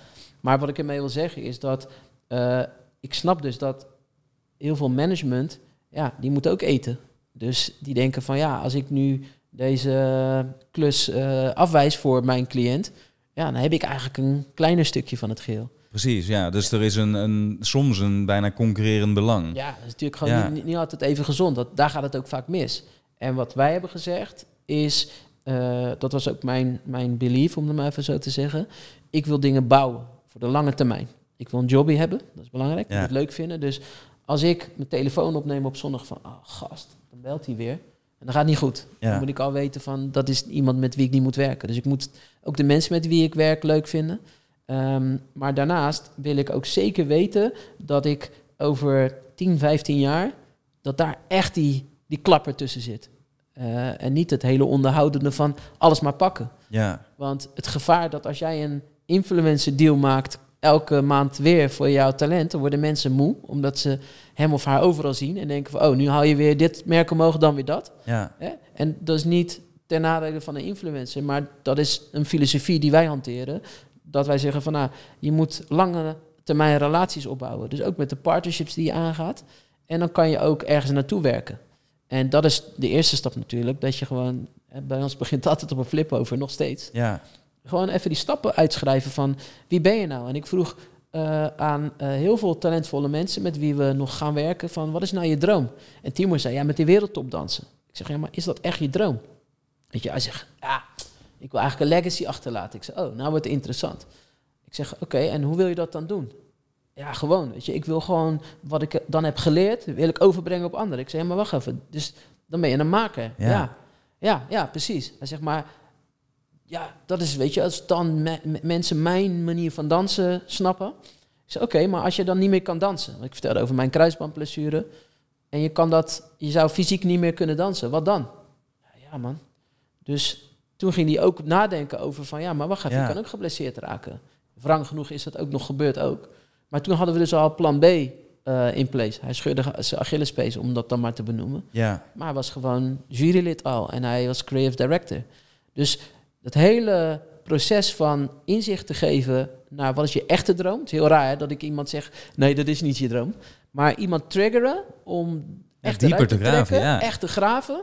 Daar waar het een beetje gaat schuren, dat je denkt van zo, maar dat is echt ver weg. Ja. Maar als je dan ziet dat iemand ja zegt en hij zegt ja man, ik wil gewoon mijn legacy en dat ik gewoon uh, tv-formats maak of een eigen show, ik wil een theatershow. Nu nog heeft hij dat, dat hij gewoon droomt. En al onze mensen met wie we werken, hebben een droom die beyond, weet je wel, uh, ja, man. aim for the stars, maybe land on the moon, zeggen we, weet je. En dat is zo hard van die mensen. Dat motiveert mij, weet je. Je ziet al, ik krijg nu al die energie ervan. Precies, ik voel, ik voel het ook terwijl dat je het zegt. En, en wat is dan wat jij hebt gezien wat daar vaak achter zit? Want ik vind het altijd te kort door de bocht dat het de passie puur voor dansen, voor kickbox, voor muziek is. Er zit, Nee joh, nee. wat is Ja, ze hebben allemaal pijn gehad. Dat is de grote gemene delen. Iedereen heeft pijn. Iedereen. En jij zei voor jezelf van ja, eh, bij mij was het allemaal steriel, maar ehm, ik vind het altijd heel kut als mensen zeggen ja, maar ik, ik kom van de straat, jij weet niet hoe het is. Maar je weet het niet. Weet je, voor hetzelfde geld heeft je vader je op een jonge leeftijd eh, eh, eh, ehm, verlaten of is een familielidje ontvallen waar je heel erg op bouwde. Elk, iedereen heeft zijn eigen zeker? pijn. Ja, dat sowieso. En je kan niet oordelen over hoe heftig dat is voor een ander, omdat hij maar in een betere omgeving is opgegroeid. Nee, weet je, voor die persoon is dat de heftigste pijn. Ja. Dus het is heel relatief. Alleen wat ik zie bij heel veel talentvolle mensen is dat ze het niet makkelijk hebben gehad. Dus ze weten hoe hard ze ergens voor moeten gaan. En ik ben, eh, dat is gevaarlijk wat ik nu ga doen, maar ik ben nu in in principe eh, in gesprek met een eh, jong talent. Ik zal hem niet definiëren, maar die, dat talent, zijn, ik sprak zijn vader en hij, dat talent het keek op tegen iemand die met een helikopter landde ergens. Heel rijk, rijk gezin. Ja. Zo, hij komt met een helikopter. En toen had die vader tegen hem gezegd... ja, maar wij zitten 13 uur in de auto om hier te komen. En jij gaat daarom winnen dadelijk. Ja. En niet omdat jij met een helikopter wordt gebracht. En toen dacht ik van, door die zin... dacht ik van, ja man, dit is er een. Want die weet gewoon wat Ja. de grind is. En dan weet ik ook dat als het echt gaat schuren... dat diegene niet stopt. Ja. Nou, en dat zag ik bij Timor, die gewoon niet denkt van ja, 5000, ja, kill. Ik ga echt niet naar de eh, LA vliegen. Fucking 11 uur in dit vliegtuig. Ja. Vijf, ik ga het toch niet worden. Nee, hij zegt, hey, ik dans anderhalf jaar. Ik, doe, ik moet tegen choreografen dansen waar ik tegen opkijk. Want twee weken geleden wilde ik nog bij hem een keer een les volgen. Ja. En nu is hij mijn concurrent in diezelfde show. Ja, en dat is, weet je, die drive om te moeten knokken en de beste te zijn, dat, daar zit het. Kijk. Ja. is hard, hè? Interessant toch? Ja, ook, ook dat. Maar dan kom je weer bij dat leuk en zo. Eh, Daar heb ik ook veel over nagedacht. Met ja, je moet gewoon je passie volgen doen wat leuk is. Maar toen dacht ik van, een- ik ben ook die linkjes gaan leggen toch? Van, oké, maar wat hebben al die mensen met elkaar gemeen? Ja, dat was niet dat ik iedereen alleen maar hoorde. Oh ja, ik vond het zo leuk de kickbokstraining. Nee, het was, Nou ja. er zat altijd zo'n diepe laag onder die dat vuur de hele tijd weer eigenlijk deed oplaaien of nog, nog harder kreeg. En dan inderdaad als je er andere mensen bijvoegt die dat ook vanuit hun context hebben. Of dat, dat Ja, stukje olie vanuit een veilige omgeving natuurlijk dan wel. Dus moet dit niet destructief worden. nee. Want dat is misschien ook interessant om zo even aan te raken qua management-talentverhouding. Dat gaat natuurlijk ook vaak mis, dat kunnen we zien. Ja, ja. Ehm, maar, maar dat vind ik dus inderdaad van... En soms kun je dat ook bij jezelf oproepen, toch? Dan hoeft het er niet op dat moment nog te zijn. Maar als je terug kunt in je hoofd... En dan kom je weer bij dat inlevingsgevoel. Dat heb ik ook altijd gehad. Een heel hoog emotioneel inlevingsgevoel. Dat alles zo levensecht kan worden. Dat je denkt van op het moment dat ik het nodig heb... ga ik weer terug naar die plek. En dan Juist. komt dat vuur er weer uit. Dat is wel waar is die het. kracht zit natuurlijk. Ja. Ja, dus die empathie, hè, want dat is wat je eigenlijk net ook aanstipt, dat zit ook terug in wat kan je bij een partner weghalen.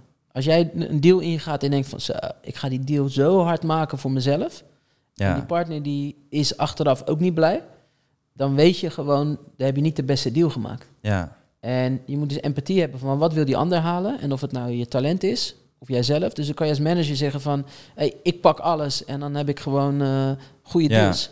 Maar als het talent het gevoel heeft van, ja, achteraf was dat toch niet de goede deal. Tuurlijk, veel geld, maar ik voel me niet comfortabel. Dan zal dat, is dat een klein scheurtje, wat niemand ziet. Maar dat zijn telkens kleine scheurtjes die ontstaan in een relatie. Dus je moet continu ook sensitief zijn voor, eh, A, wat wil diegene nou echt? En ook uitspreken waarom je denkt dat dat geen goede deal is. En, ehm, nou ja, en dan op een gegeven moment zie je ook dat talent dat gaat herkennen.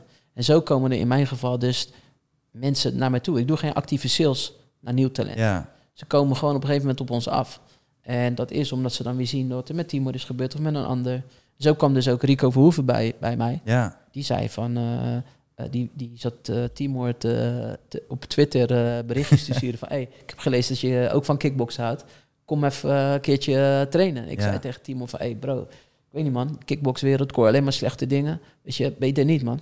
En eh, ja, een paar keer eh, overlegd van, eh, niet handig. En Timor deed eh, entertainment voor, eh dansen entertainment voor de Vrienden van Amstel op een ja. gegeven moment. En toen zeiden nou, we nodigen Rico gewoon een keertje backstage uit.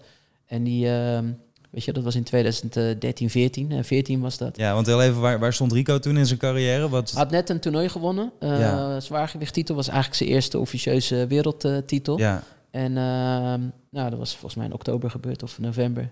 En eh, nou ja, twee maanden daarna eh, benaderde die eh, Timor. En toen eh, hebben we hem achter eh, backstage uitgenodigd. En toen zat ik eh, gewoon eh, ja, ook in zo'n setting eh, in de kleedkamer. En toen sprak ik eh, met, eh, met Rico. En die zei van ja man, hey, ik, eh, ik heb gewonnen. Alle schaatsers krijgen alle aandacht. Ik kan nog niet eens een lokale schildersbedrijf als sponsor krijgen, weet je wel. Ja. En eh, ik heb alleen maar dat stigma van, eh, oh, kickboxers. Ja, ik had dat ook, weet je wel. Ik had een bepaald beeld daarvan. ja, Maar volgens mij klopt dat helemaal niet. Weet je? En toen sprak ik hem en hij sparkte me. Hij zei, ja, kan je me niet helpen? Ik zei, ja, maar bro, heb je tijd? Toen keek hij me zo aan. Hij zegt, ja, hoe bedoel je? Ik zeg, ja, weet je, ik ga niet morgen, gaat het veranderen. We moeten echt dingen opbouwen. Toen vertelde ik hem over die flip over van eh, Timor. ja. Ik zeg, weet je wat we eerst eh, moeten doen dan? Ik kom volgende week bij jouw sportschool langs. Dan kan ik je trainer ontmoeten. Want je hebt net verteld dat het een soort vaderfiguur voor je is. ja. Ik wil gewoon jou leren kennen. We gaan eerst gewoon viben. Daar gezeten, goed gesprek gehad. Ik weet nog wel, de trainer, ik spreek hem nu elke dag uh, minimaal een uur per dag in totaal. En die zei van, ja, ik dacht ook, wat komt daar nou voor een rare snuit is, weet je? Een snelle guy die helemaal niks van onze wereld snapt. Ja.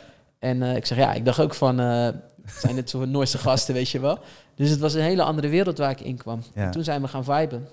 En uiteindelijk zei ik tegen Rico van, ik denk dat je twee, drie jaar nodig hebt om daarheen te gaan. En nou, in juni gingen we naar LA, weer LA toevallig.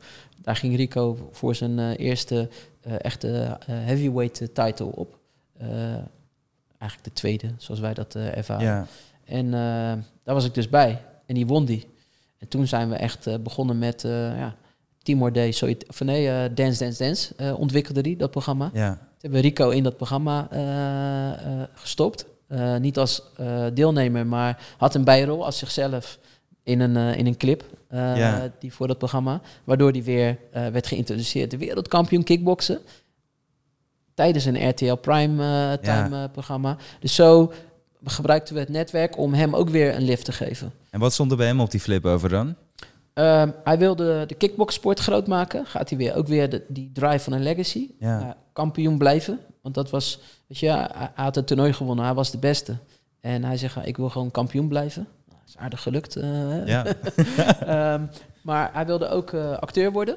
Dat was zijn droom. Stond er toen ook al Ja. op? En hij wilde ehm, ook veel meer inkomsten genereren buiten de sport. En hij wilde ambassadeur zijn voor grote, mooie dingen. En toen zei ik van, eh, weet je, laten we dat dan gaan opschrijven. Meer trekken voor die dromen. En ik zei van, wat heb je eigenlijk voor inkomsten? Hij kon niet eens de luiers voor zijn dochter betalen op dat moment, weet je. Het was allemaal, eh, ja, allemaal heel moeilijk. Ja. En ehm, nou, toen zei hij van ja, ik geef af en toe wel eens eh, een PT-training. Ik zeg oké, maar hoeveel kan je er doen op een dag? Weet je, naast je trainen, je traint twee keer per dag. Je bent doodop en dan, dat valt dan weer weg. Je moet Ja. slimmere dingen doen. Dus toen zijn we allemaal modellen gaan schrijven van oké, ehm, je bent een vader, eh, je bent een bereikbaar persoon. Juist de contradictie van hè, wat je verwacht eh, Ja. van een eh, vechter. En je bent gewoon een hele welbespraakte gozer. Dus dat moeten we uitvergroten. Nou, en daar zijn we aan gaan werken. En gastspreeksessies uitgeschreven. Nou, daar, dat is nu een hele goede inkomstenbron daarnaast. Hij is clinics gaan geven die... ehm daar is inmiddels mee gestopt omdat hij te groot is geworden. Maar waarbij hij zijn, ja, zijn beliefs over hoe je moest trainen ja, ja. deelde. Dus kortom, daar is ook weer een stap gaan eh, ingezet. En hij is allerlei kleine rolletjes in filmpjes eh, van YouTubers, weet ik het, wat gaan pakken om gewoon meters te Een maken. echt klein begin inderdaad. En elke persoon die je kunt bereiken of aanspreken, Juist. dat, dat is er één. Ja. Maar weer die grind. En ook nee zeggen. Ik weet nog wel dat we ergens zaten, kregen echt een grote deal. En hij zat helemaal met grote ogen. Hij zegt van, eh, eh, ik zag hem kijken naar mij. Hey, dit is een dikke. Ik dacht van, nee, deze moet hij niet doen, man. Het zou voor mij ook echt een lekkere deal zijn. Ja. En eh, aan het einde van het gesprek zei die, die gesprekspartner, ik ga geen naam noemen, dat is niet netjes, maar van, nou, wat gaan we doen? En Rico die heeft een bepaalde manier, die gaat dan door zijn neus ademen. Ik kan het gewoon ook zeggen in een podcast, dat joke kunnen, maar dat is non-verbaal, ken ik hem zo goed, weet je wel. En toen dacht ik van, nou, hij is ready, weet je. Ik zei, nou, ik wil nog even met eh, Rico bespreken, ehm, want ik zie nog wel wat bezwaren. Dus, eh, maar die man was een beetje gepikeerd. Ik zei, ik denk niet dat het een, een fit is, maar eh, ja, ik wil dat even zonder eh, hè, dat jij erbij bent Ja. bespreken. Toen reden we terug en toen zei Rico, bro, zie je het echt niet zitten, weet je wel? Ik zei, nee, dit is, jij bent een aanmerk en dit is ja, niet een aanmerk, weet je. Dus het is veel geld, maar het versterkt niet je imago. Ik zei, ja, zo, het is wel echt veel geld. Zegt, maar ja, als jij zegt dat we niet moeten doen, hé hey, maat, zegt hij, dan eh, doen we het niet, weet je. Ik Wauw. heb het afgebeld. En nu vertelt hij dat in zijn gastspreeksessies, maar dat hebben we altijd aangehouden. Gaan voor het merk die je bent en niet voor het snelle geld. Ja. En waardoor hij longevity heeft, weet je. Hij kan nu veel Maar meer jij moet dan toch ook wel stalen zenuwen hebben, want op dat moment, ook al hoe goed jij dingen kunt inschatten en, en et cetera, maar je, jij hebt natuurlijk ook de toekomst niet in je handen, zeg maar. Je weet het nooit zeker. Nee, En juist op het moment dat iemand de luiers voor zijn dochter niet kan betalen en je dat soort knopen durft door te hakken, dat zijn wel de momenten dat het op het scherpst van de snede is natuurlijk. ja, maar ja, dat doe je ook niet. Je, je doet geen eh, risicovolle beslissingen. A, het veto ligt nog altijd bij hem, Ja, natuurlijk. Ja. ten alle tijden. Maar op dat moment eh, kan je het onderbouwen. En ik wist ook van, oké, dadelijk komt er een gevecht aan. Dan komt er wel weer geld binnen. Dus het is misschien niet dat je die klap in één keer maakt. Maar dit is ook niet de klapper waardoor het een gamechanger wordt. Ja. Sterker nog, als je hem pakt, dan maak je misschien wel twee stappen terug op de treden van je imagebuilding. Nou, en nu heeft hij gewoon alleen maar A-brands om zich heen. Precies, ja. En dat is wel, weet je, de, de insight die ik in mijn feestentijd heb geleerd. Langzaam opbouwen, je, je lijn volgen van je strategie en daadwerkelijk durven nee te zeggen. En dat moet leuk blijven. Ja, En eh, dat is een beetje de lijn die wij eh, gewoon blijven vasthouden. Nou, en eh, ik noem nou Rico en Timor, daar heb ik op ingezoomd. Maar zo kwamen er heel veel meer dingen op ons af. En mijn zakenpartner, want ik heb het de hele tijd over we, ehm, die is later, ehm, ik denk vier jaar, vijf jaar, toen ik vijf jaar onderweg was ingestapt. Ja. een jeugdvriend van mij, Orlando Engelaar, oud voetballer van het Nederlands elftal. kijk. En die zei tijdens zijn actieve carrière: Ik wil niet alleen met voetbal bezig zijn, ik wil ook leren. En nou, toen is hij, terwijl hij gewoon nog eh, in het stadion eh Ja, door 50.000 mensen werd eh, toegejuicht, kwam hij op zijn vrije dagen gewoon bij mij op kantoor. En ik ging hij gewoon meerollen. En later, na zijn carrière, toen zei hij van, nou ja, weet je, dit is wat ik wil doen. En toen konden we dus ook voetbalmanagement gaan doen. precies. Een goede ingang in die wereld. En natuurlijk ook een, een Precies. credible persoon die Ja. dat, die Ja. wereld kent. En ook daar doen we dus weer opbouwen. En eigenlijk is dat onze fi- filosofie. Dus we pakken niet alles wat op ons eh, pad komt, Ja, maar we bouwen op, zodat we weten dat eh, de carrière van hem of haar ook langer duurt dan alleen maar die piek en dan weer hard precies vallen. dat, ja. Ja, en dat is onze filosofie. Dus we zijn een bo- boutique bedrijf, bewust heel klein. Hè? Ja, wat is klein? We hebben niet maar twee mensen, maar we hebben zo'n 14 voetballers en daaromheen nog vier, vijf andere talenten. Dus, ja. Eh, waaronder Rico en Timor. En jullie team? Hoe groot of klein is dat? eh, het is een, een relatief klein team wat eh uitdijt op projecten. Dus soms hebben we gewoon mensen op projectbasis werken. ja, We zijn nu met z'n achter, denk ik. Zes tot acht man. En dat is de vaste kern. En daarmee bestieren we het. Nou, dat is in die zin heel klein natuurlijk, omdat je ziet dat al die talenten... Kijk, je kunt natuurlijk niet iemand half managen. Het is Nee. alles of niets. Nee, Eh, dus je moet wel overal... En je kunt natuurlijk ook niet alles voorspellen wat er heel het gebeurt. nee. Dus wanneer dat er onverwachte dingen gebeurt, moet je gewoon daar zijn. Ja, het zijn allemaal mini-bedrijfjes. hè. Precies, ja. Eh, als Timor een, eh, een klus doet, moet er standaard assistent bij. Nou, en die assistent die vangt de e-mails af. En wij pakken weer meer de strategie op en de eh, e-mails eh, inkomend of uitgaand. Ja. Die wij dan voor de hele lijn weer oppakken. Maar echt de DTD van een tv-programma of een theatershow, daar zitten wij niet meer op. Aan het begin wel. Ja, was ik echt bezig met, eh, oh, moeten deze dansers hebben. En dan maakte ik begrotingen. Ik maak nu nog wel steeds begrotingen voor zijn shows. Maar de assistent die zit nu echt met de voeten in de klei. Dus Precies, die ja. zit dan zes maanden in onze organisatie. Dus zo eh, hebben we het slim ingericht. Ja, en kun je gewoon meebewegen naarmate een project dat nodig heeft of niet, maar ben je niet continu te groot, waardoor het wel risico voor jullie wordt. Ja, maar op een gegeven moment hadden we eh, social media eh, team, we hadden een designer in dienst. Maar wij dachten ook van, waar zijn we nou mee bezig? Ik bedoel, Ja, die talenten moeten dat eigenlijk zelf inschakelen. Maar wij gaan dat als een service, gaan we dat inzetten. Omdat we dachten dat het nodig was. Maar onze kracht, toegevoegde waarde, zit helemaal niet in een social persoon vinden. Want ik merkte al gauw dat die fotograaf toch net niet klikte met het ene talent en wel met het andere. Dus terwijl Ja, dus- ik ook veel meer creatieve mensen in de wereld zag lopen, dat ik dacht van nee, dat moeten we helemaal openhouden, dat veld. ja. Dus ja, daar leer je ook weer van. En eh, ik geloof heel erg in een eh, ja, boutique bedrijfsvorm, waar, waardoor ik nog steeds op een bank kan zitten met een talent, alles van hem of haar weet, zodat ik ook weet waar zijn of haar carrière heen gaat. ja. Want wat is jouw langetermijn plaatje dan, als we voor, voor jou die flip over invullen? Eh, nou, ik denk dat het begint bij eh, gezin. Eh, ik heb een gezin, ik heb vier kids en een lieve Ja. vrouw. Ik ben niet getrouwd, dus ik, als ik altijd thuis zeg eh, vrouw, dan zegt ze, nou, ik zie geen ring Ja, eh, ja. op je vinger. maar ehm, het is een heel druk privéleven eigenlijk. Dus ja.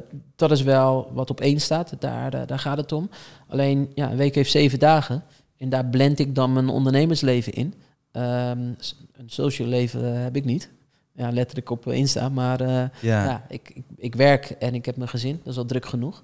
dus, dus dat geef je eigenlijk over keuzes maken gesproken bewust op. Ja, Van, ja, dat is mijn, mijn offer. Ja. Ja. Ik bedoel, ik kan wel eh, uitgaan. En tuurlijk, ik bedoel, eh, ik kom ook wel in uitgaanssituaties als ik, hè, om die behoefte dan maar te bevredigen. Als ik met een talent ben of als ik in uh, LA ben uh, met Timor, dan komen we ook wel in een Ja. club. En weet je, dus weet je, het is maar net of je het framet in je hoofd dat dat op een zaterdag moet gebeuren met je vrienden met, een, met een drankje. Ja. Of dat het in een andere context plaatsvindt. Dus dat is eigenlijk een beetje het verschil. Zo weer bij die jobby. Voor jou Ja. voelt het vaak natuurlijk toch ook gewoon zoals Ja. een leuke avond. eh, daar komt hij weer leuk eh, met vrienden is. Ja. Precies, dus die definitie heb ik anders ingevuld. Uh, maar zeven dagen in de week, ja, en daarin deel ik het in. Ik breng altijd mijn kids naar school, weet je, tenzij ik in het buitenland ben. Dat is gewoon belangrijk voor mij. Ik probeer ook met het eten thuis te zijn, dat we in gezamenlijkheid kunnen eten. Uh, zodat ik later dan s'avonds weer doorga. En soms, als het werk niet af is, zit ik om vier uur s'nachts gewoon nog te werken. En dan, en dan denk ik echt van, het is wel een beetje raar. Als ik nu om vier uur s'nachts een e-mail stuur, dan zet ik ze allemaal klaar. En dan uh, word ik om half zeven weer wakker. Ja. Uh, want dan, ja, dan moeten de kids moet brood gemaakt worden, moeten naar school. En dan druk ik, uh, als ik op kantoor kom of druk ik op cent, dat hij op een schappelijk tijdstip eruit Ja. gaat. Dat is zo van, een streepetje is dat, weet je, om vier uur s'nachts. Ja, ja, En precies. dat heeft gewoon te maken met het leven, weet je. Als het niet kan zoals het moet, moet het zoals het kan. En dat betekent dus gewoon, ja, je, weet je, je vindt altijd een manier. Ja, je moet wendbaar zijn. Precies. En als ik dan En heb weerbaar. over mijn flip over, gezin bovenaan, die moeten gewoon allemaal goed terechtkomen. Dat is het belangrijkste. Eh, dat is niet een monetair iets. Tuurlijk heb je geld nodig om bepaalde dingen voor elkaar te krijgen, maar dat is dat. Ja. En ik hoop dat ik ooit um, uh, de, datgene wat ik heb opgebouwd kan overdragen. Uh, of aan derden die t, uh, het van ons kopen. Dat is wel een, een, een, exit. Maar omdat ik met mensen werk, ja. is een exit ook wel. Zit veel meer in de bedrijven die we met die talenten opzetten. Dan dat ik zeg van heel mijn bedrijf gaat weg. Succes, ga maar met die manager of Ja. met dat team werken. Dat, dat, ja, dat, daarvoor is het te veel een familiegevoel. Uh, dus het zit veel meer in um, een piramide opbouwen van. Piramide klinkt een beetje fout, maar. Ja, een beetje catchy, maar ik snap wat je bedoelt. Meer een, uh, ja, het woord imperium klinkt ook fout, maar Ja. het gaat om een constructie van meerdere bedrijven Ja. die elkaar wellicht ook weer positieve invloeden, maar waar niet alles van aan jou of het talent vasthangt. En dat is natuurlijk de... Dat is het doel. En, Ja. eh, nou, en eh, daarna wil ik, eh, ik denk dat ik ooit nog eens een keer docent zou willen worden. Eh, Ja. Puur om jonge mensen te kunnen helpen. Weet je, dat, eh, dat lijkt me tof.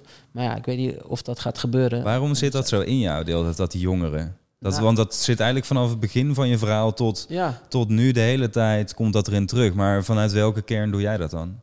omdat ik geloof dat iedereen verdient het om ehm, een eerlijke start te krijgen.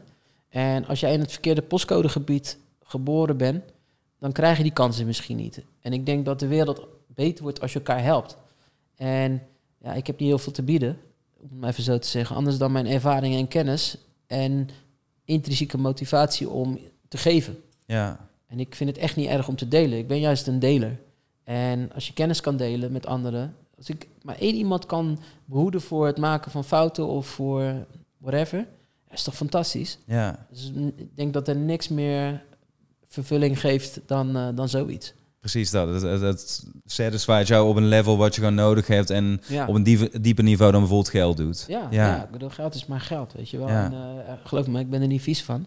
Maar het is nooit een drijfveer geweest om iets te doen. Nooit. Ja. En als je het dan hebt over de, de prijs die je betaalt, hè, en je hebt het net over ehm, van ik wil mensen voor fouten behoeden. Wat zijn dingen die wij vanuit de buitenkant niet kunnen zien die er fout eh, gaan? Of dieptepunten die ervoor nodig zijn om het verhaal van een talent of van jullie bedrijf te kunnen begrijpen? Nou, ehm, wat er soms misgaat is dat je ehm, te veel vertrouwen geeft, weet je wel, aan, aan, ehm, aan een situatie dat je denkt van nou, eh, eh, dat je denkt dat iedereen ook empathisch is, weet je wel. Dat is denk ik wat bij ons model vaak fout gaat. Is dat je, ehm, met Rika heb ik bijvoorbeeld geen contract, nooit getekend. Maar ik geloof daar heel erg in, want als hij weg wil, moet hij gewoon weg kunnen gaan. Ja, Maar het is meer dan eens gebeurd dat een talentvol iemand dacht van zo, dat is handig. Ik zit helemaal niet aan vast. Ik spring gewoon over naar een ander. En Ja. dat is vlak voordat diegene ging ontploffen, zeg maar. In, in positieve zin dan. ja En- dus dan heb je al die investering gedaan. Ja. En Dus ik, vind, ik ben heel erg op zoek naar de balans tussen eh, dingen goed vastleggen. Maar als je het eenmaal gaat vastleggen, dan zijn er zoveel dingen die je moet vastleggen. En dan zeggen, zeggen mensen van ja, een overeenkomst moet simpel zijn, moet op één A4'tje. Ja, bullshit. Als je eenmaal een overeenkomst maakt, Ja. is het niet één A4'tje. Maar dat, weet je wel, dus je DNA eh matchen met hoe de wereld echt in elkaar steekt. Ja. En waar ik ook heel veel moeite mee heb en wat, wat vaak misgaat, is dat je soms te emotioneel erin zit. Dus eh, omdat je zoveel geeft, dat je eh, soms wel eens denkt van, ik ben zo engaged in dit hele verhaal, dat je even moet uitzoomen van, hey, blijf zakelijk. En niet dat ik allemaal als een wous eh, helemaal emotioneel ga reageren, maar meer dat je soms vergeet van, oké, hey, het is ook de verantwoordelijkheid van een ander. Hè? Ja. Ik hoef niet overal de verantwoordelijkheid voor te nemen. Nou ja, want dat is in jouw rol natuurlijk, kan ik me voorstellen. En dat, dat vind ik vaak ook met, met leidinggevenden. Eh, vanuit vroeger wordt het natuurlijk altijd heel hiërarchisch gezien. Iemand die leiding Ja. geeft is bijna de, is op de helden op de berg en de rest, het eh, team staat daaronder. Ja. In realiteit is het natuurlijk bijna andersom. Ik vind een, een goede leider durft natuurlijk zich nederig op te stellen om de ander in maximale bloei te zetten. En dat is natuurlijk eigenlijk jouw positie ook. Dan continu eh, het talent staat op het voetstuk, zeg maar, om het heel even zo te noemen. En jouw belang is vaak misschien wel ondergeschikt daaraan. Of hoe Ja, zie je dat 100%. zelf? Ja. Ja, ik moet- moet aan deze week. Het is, het is nu, eh, hè, we hebben gisteren bevrijdingsdag gehad. ja. En de dag daarvoor is het dodenherdenking. En wat bij mij dan altijd alweer in mijn hoofd speelt, is van ik ga even alle talenten een appje sturen. Hey, om acht uur niks posten. Niet dat ze eh, zo asociaal zijn dat ze er eh, helemaal eh scheid aan hebben. Ja. Maar het kan zijn dat iemand in een andere tijdzone zit, waar het gewoon overdag is. En die vergeet het. En die post het dan op Instagram van, yo man, YOLO, weet ik het wat. En ja, als het in de media komt, dan is dat één kettingreactie. Dus je bent continu, je staat nooit uit. En daarin zoek ik nog wel de balans van, hé, hey, je moet ook af en toe uit kunnen gaan. Eh, alleen, ja, type werk wat wij doen, dan kan je niet uitstaan. Want jij, stel, ik manage jou, jij denkt van, oh, ik ga Karim even een appje sturen. Maar dat ene appje, dat eh, komt binnen bij mij. Dat moet ik processen. Dat blijft nog misschien wel een uur lang. ja. Blijft dat in mijn hoofd zitten. Omdat jij waarschijnlijk iets vraagt aan mij waar ik wat mee moet doen. Of ik moet parate kennis hebben. Nou, vervolgens eh, denkt een ander talent... Oh, ik stuur ook nog even. Of ik bel. En dan gebeurt er iets. Dus, en dat is op een zondag, hè. Dus dan heel Ja. zondag ben je continu weer... Word je uit je ding gehaald. Waardoor je altijd die klote mobiel in je handen hebt, weet je wel. En je bent niet meer los. En dan eh, denk je van, oh, ik moet even kijken op Insta wat er gebeurt. En dan zie je een goede meme, dan denk je zo, lauw. Dan stuur je die meme weer door. En voor je het weet ben je weer ja. verdwaald in dat apparaat. Dus het hele kompas van ehm, hoe sta ik zelf in het leven, dat, dat is heel erg moeilijk. Dat is een fout. Dus misschien niet dus is zozeer een fout die, hoe doe ik goede zaken, maar als mens ben je uiteindelijk nog steeds gewoon een, weet je, in de eerste plaats mens. Zeker, ja. En niet de ondernemer. En die balans, die vind ik wel heel erg lastig. Is er dan een keer na een uiterste kraan dat je er echt last van kreeg? Want zoals je zegt, jij bent ook mens. Ja. Eh, en ik denk dat je veel kunt hebben als je zegt dat je soms wat vier uur aan het werk bent en om half zeven opstaan met vier kids en een vrouw Ja. en al die talenten. Ja. Maar ehm, dat is denk ik ook de grootste valkuil van mensen die heel veel aan kunnen. Ook daar zit een einde aan het lontje Tuurlijk. natuurlijk. Ik heb wel eens eh, dat het lichtje gewoon even uitging. Dat ik eh, ineens steken in mijn kop kreeg, jongen. Nou, weet je, dat ik echt dacht van, dat is niet goed. En uiteindelijk, ik heb een osteopaat, eh, daar was ik nog nooit geweest, maar eh, daar was ik eh, via mijn zakenpartner terechtgekomen. En die kon dat heel goed verwoorden. En uiteindelijk, dus dat is ook mooi, hè. ik had hoofdpijn. Ja, En hij zegt van ja, we moeten ergens anders kijken. Hij zegt van ja, jij hebt stress en dat slaat bij jou op je lever. En hoe hij het uitlegt, hè, ik vertaal het even heel plat door. ja, jouw ribbenkast die doet dit om je lever te beschermen. ja. En daardoor wordt de spanning op je spieren van je rug. En die staan weer verbonden naar je, ehm, naar je achterhoofd en je nekspieren. Precies, ja. Waardoor ik continu een spanning had. En die spanning, die ja, komt weer ergens vandaan. Dus je kan wel een, een, een hè, als ik naar de huisarts ga, die zegt, ja, hier heb je een paracetamolletje of een antibiotica kuurtje, whatever. Terwijl het probleem ligt veel dieper. En dan gaat het licht dus uit. ja. Dus doordat je continu dingen vasthoudt en dat niet uit, door te gaan lopen of weet ik het wat, ja, gaat op een gegeven moment, eh, zal er iemand in jouw lijf eh, of iets op een Even aan de bel trekken, ja. Ja, en dan, dan is het even, even klaar, weet je. Ja. En dat is dan een fysieke verschijningsvorm. Maar een emotionele verschijningsvorm is dat mijn eh, zoontje van drie zegt, die wil dan met de Playmobil spelen. En dan zegt hij, maar niet je telefoon pakken.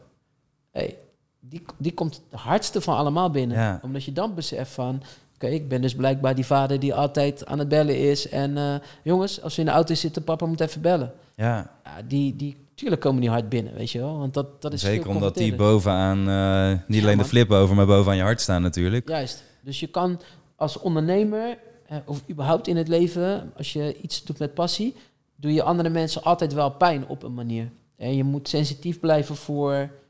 Daar kom ik dan tekort in mijn empathie misschien. Ik weet het wel, maar je gaat maar door. Dat je denkt van ja, doordat je niet sensitief bent altijd, eh, vergeet je wel eens dat er ook nog meer is in het leven dan alleen maar die jobby. Weet je. Ja, nou, of het is, want ik heb het hier ook wel eens over gehad. Mensen zeiden dat bij mij ook wel eens dat ik bijvoorbeeld, ehm, onlangs had ik een voorbeeld dat vrienden zeiden van hé, hey, we hadden afgesproken op een zaterdag en ik maakte van tevoren al een voorbehoud via de app van hé hey, jongens, maar ik kan het niet het bond maken, want Juist. ik had op zondag een belangrijke training gepland staan. ja.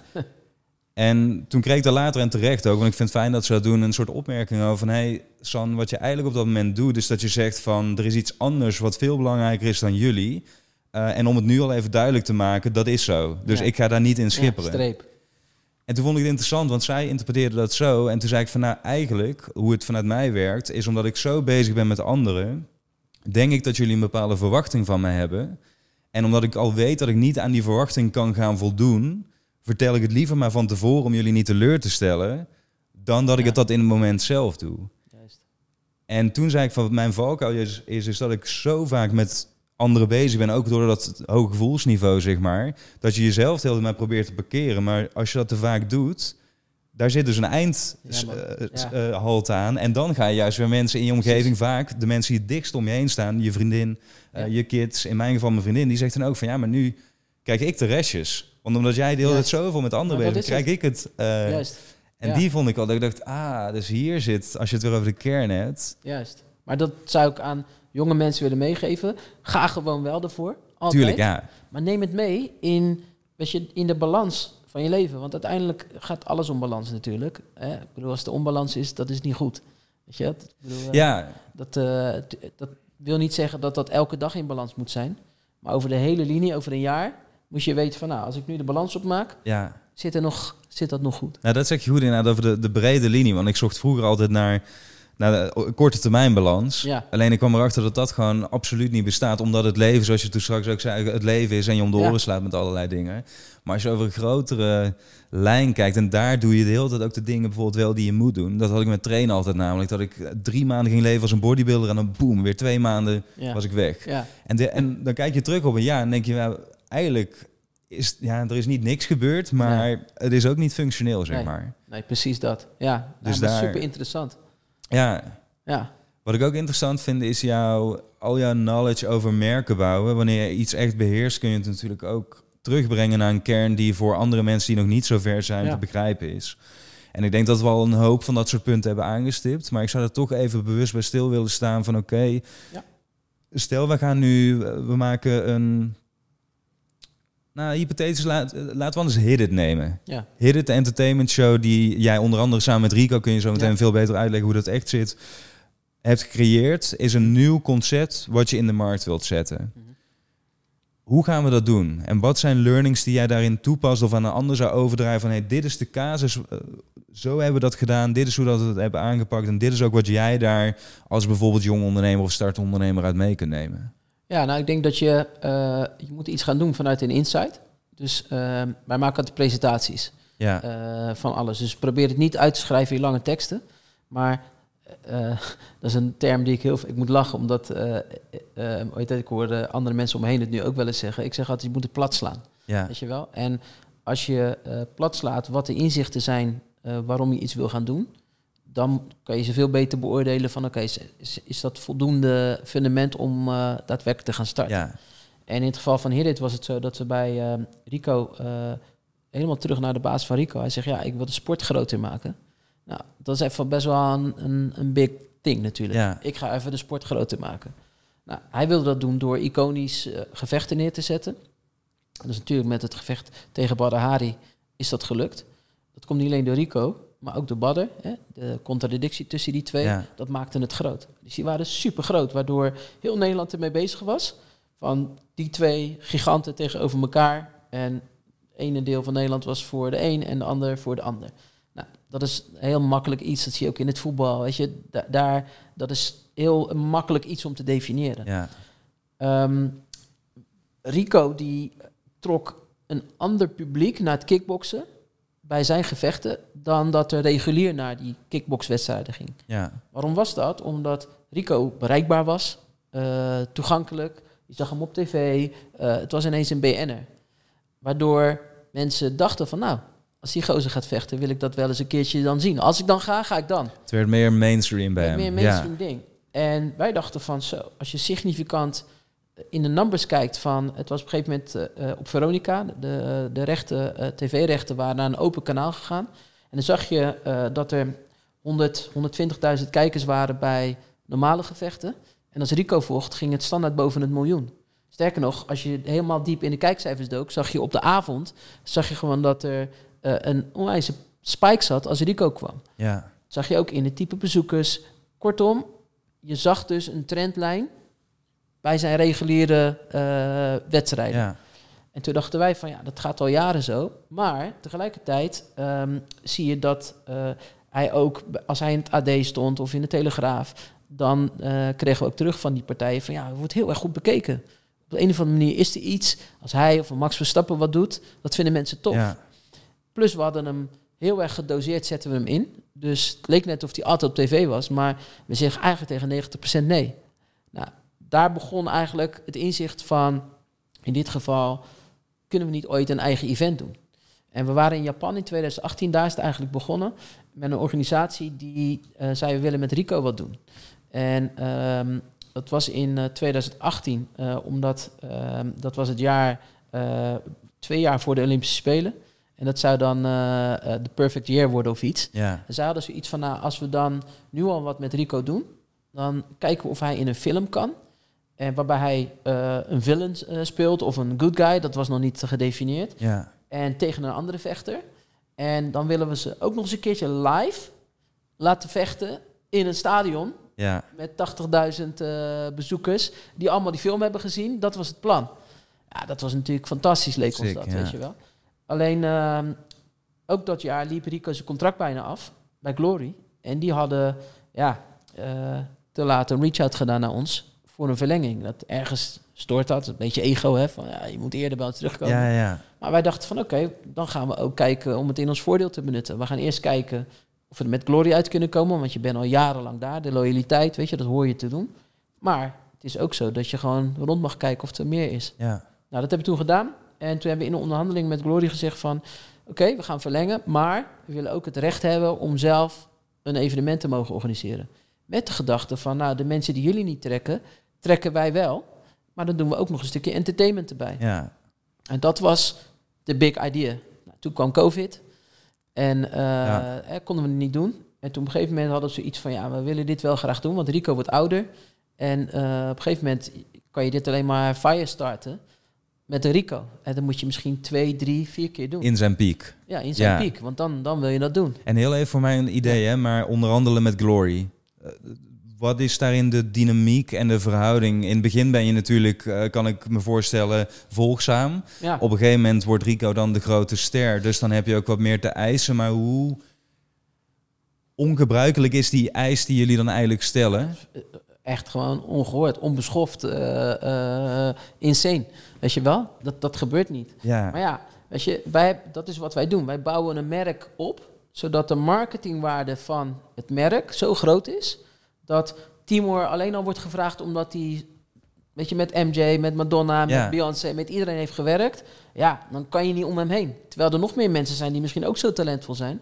Dat was de Ja. insight. Nou, en bij Rico was het zo, hij won. Hij is de kampioen. Hij is die guy die zo leuk overkomt. Hij is stabiel. Hij gaat altijd op de, op de foto met fans. Dus hij is de likable guy. Dus mensen komen letterlijk naar het stadion. Dat was het bewijs met die cijfers. ja precies. Nou, dus die onderhandeling konden we zo ingaan. Ja, het was wel een beetje le- lekker zitten daar zo. En, ehm, maar niet ook weer met empathie. Want je kan zeggen van ja, we gaan het onderste uit de kan halen. Hebben we ook gedaan. Maar dus dat nog genoeg in die kan, dat Glory ook zoiets had van ja, maar wij worden er ook beter van. Ja, en wat, wat kun je dat belang dan ook eens meteen duiden voor hun? Zeg maar, Eh, want hoe zorg je ervoor dat je hun wel geeft wat ze willen, maar dat het ook niet voelt dat je te veel hebt weggenomen, dus dat iedereen blij is? Nou, monetair gezien heeft hij het grootste contract alle tijden hè, qua Ja. fee. En dus dat zal pijn doen. maar tegelijkertijd, doordat hij nog eh, voor een x aantal jaar verlengde, hadden zij in ieder geval een stronghold met Ja. gegarandeerde bezoekersaantallen. Nou, dat bleek ook later, want ze deden nog eens een keertje eh, na het tekenen van het contract was Rico Badder 33.000 mensen in een Gelderdoom. Keken 3,5 miljoen mensen naar. Ja, Tegen in COVID eh, eh, was het tegen Jamal dat Rico zijn ogen opensprong. Met de COVID-regels zaten er geloof ik 26.000 man eh, binnen, weet je wel. ja, Dus daar halen ze hun investeringen weer terug. Plus, er is rumor around the brand. Dus doordat zij Rico tekenen en dat hij niet voor UFC of voor ONE FC of andere partijen koos, ja, hadden ze in ieder geval hun grote eh, iconische vechten nog Ja. binnen. Is net als Messi die naar eh, Paris Saint-Germain Ja, gaat of. Ronaldo. Weet je, die vertegenwoordigen een waarde. Nou, dus dat was één. En in, in die onderhandeling eh, neem je dan zaken mee die je belangrijk vindt voor zijn lange termijn. Want het was niet zozeer voor om tijdens Glory te organiseren, maar we moesten het nu doen dat als zijn contract zou aflopen, dat we wisten van ja, of hij gaat zijn eigen lijn volgen, ja, hè, of eh, hij heeft iets moois on the side, waar hij niet eens meer zelf hoeft te vechten, maar een, ja, een nieuw format in de, in de wereld heeft gezet. ja, Dus we hebben het niet gedaan om geld te verdienen. We konden geen geld verdienen. Dat was veel te duur, eh hit it. ja, Weet je wel? tuurlijk, Ik ja. eh, dat was insane. Maar we hebben wel gezegd, we moeten dit drie, vier keer organiseren om het een format te laten maken. Zoals met veel evenementen en de evenementen waar jij ooit ja, dat mee was bent met die ene begonnen. DJ, Ja. weet je wel. Dus leren van je successen. Ja, Nou, en toen eh, zei Rico, nou, ik ben bereid daartoe. Maar dan weet je ook van, oké, ik kan één keer minder vechten in dat jaar. Dus ik mis een onwijs hoge fee. Ik ga heel veel van mezelf weggeven. En ehm, die fee komt alleen maar als het event een succes is. ja, We moeten de juiste partners erbij zoeken die ook langer termijn willen gaan. We willen internationaal uitrollen. Nou, en zo moet je dan Kijk. iets gaan doen. Dus de gedachte is heel erg van, oké, het inzicht, één, is de feiten waarom we denken dat het een succes is. precies, ja. Dan twee, welke stronghold heb je eh, te bieden waardoor partners willen aanhaken? Nou, die moeten ook een lange termijn visie hebben, et cetera, et cetera. En drie, eh, is het een, eh, een, een concept wat ook daadwerkelijk succesvol is? Ehm, al zou je eh, te weinig tickets verkopen, dan nog heeft de bezoeker het ervaren als ik kom nog een keer. Precies, ja. Zodat je die drie, vier jaar kunt, kunt opbouwen Ja. en toewerken naar een volle, Precies. volle tent. Ja. Juist. En ik weet de cijfers niet, maar ik denk dat Lowlands ook pas na drie keer draaide. En alle Grote kans, grote ja. evenementen die groeien. En ehm, nou besef ik wel dat wij groot zijn begonnen, relatief groot.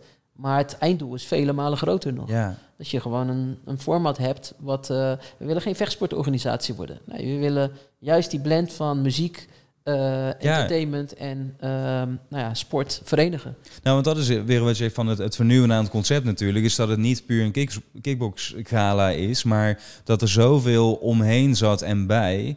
Ja, Ehm, dat het, ja, ik- wil ook op mijn woorden letten, maar bijna een soort vrienden van Amstel. Zeg maar. Je gaat er naartoe Ja. en je kunt genieten van en sport en juist. muziek en entertainment. Dat was er nog meer allemaal? Er was Nou, ook dans, toch? Ja, dat was dans. Uiteraard. Ja, dus, dus, en dan zie je ook weer dat we dingen verenigen. Ja. Dus Timor die deed de openingsshows maken. Ja, die waren insane. En hij deed al het entertainment. Ja. En, eh, dus je, je blendt eigenlijk verschillende disciplines. Dus het was echt eh, in dit geval boksen en kickboksen. Maar we hebben ook gezegd van ja, misschien moeten we wel darts doen. En dan moeten we wel kijken of dat spannend is.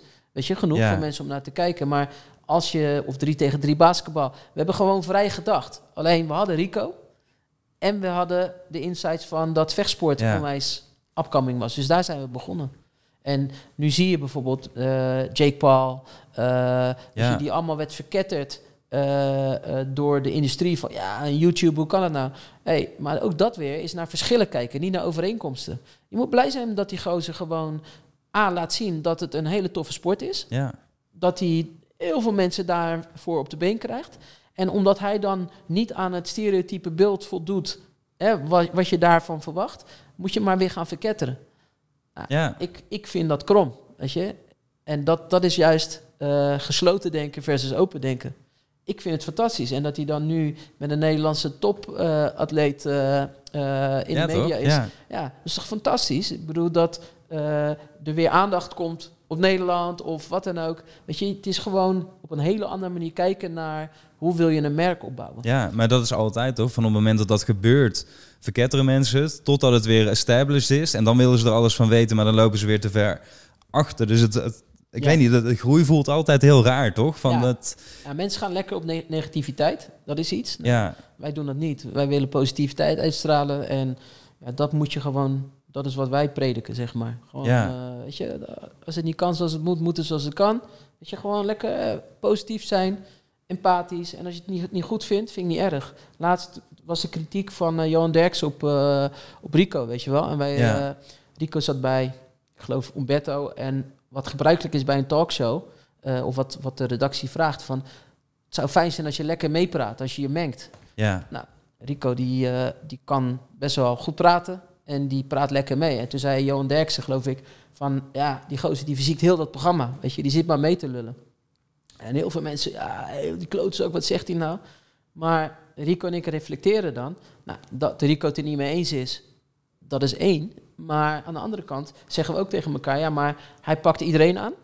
En ja. misschien moeten we het even oppakken van, was het te veel, weet je wel? Dat hij het heel extreem schetst als van, uh, Rico fysiek heel het programma. Dat is misschien een hele uitvergrote vorm van iets wat veel kleiner was.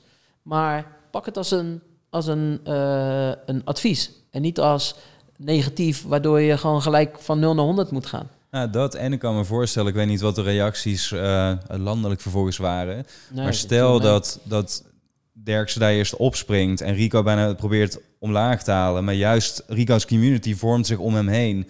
En ze van nee, maar en, en ook andere mensen van, maar hier ging helemaal niks fout.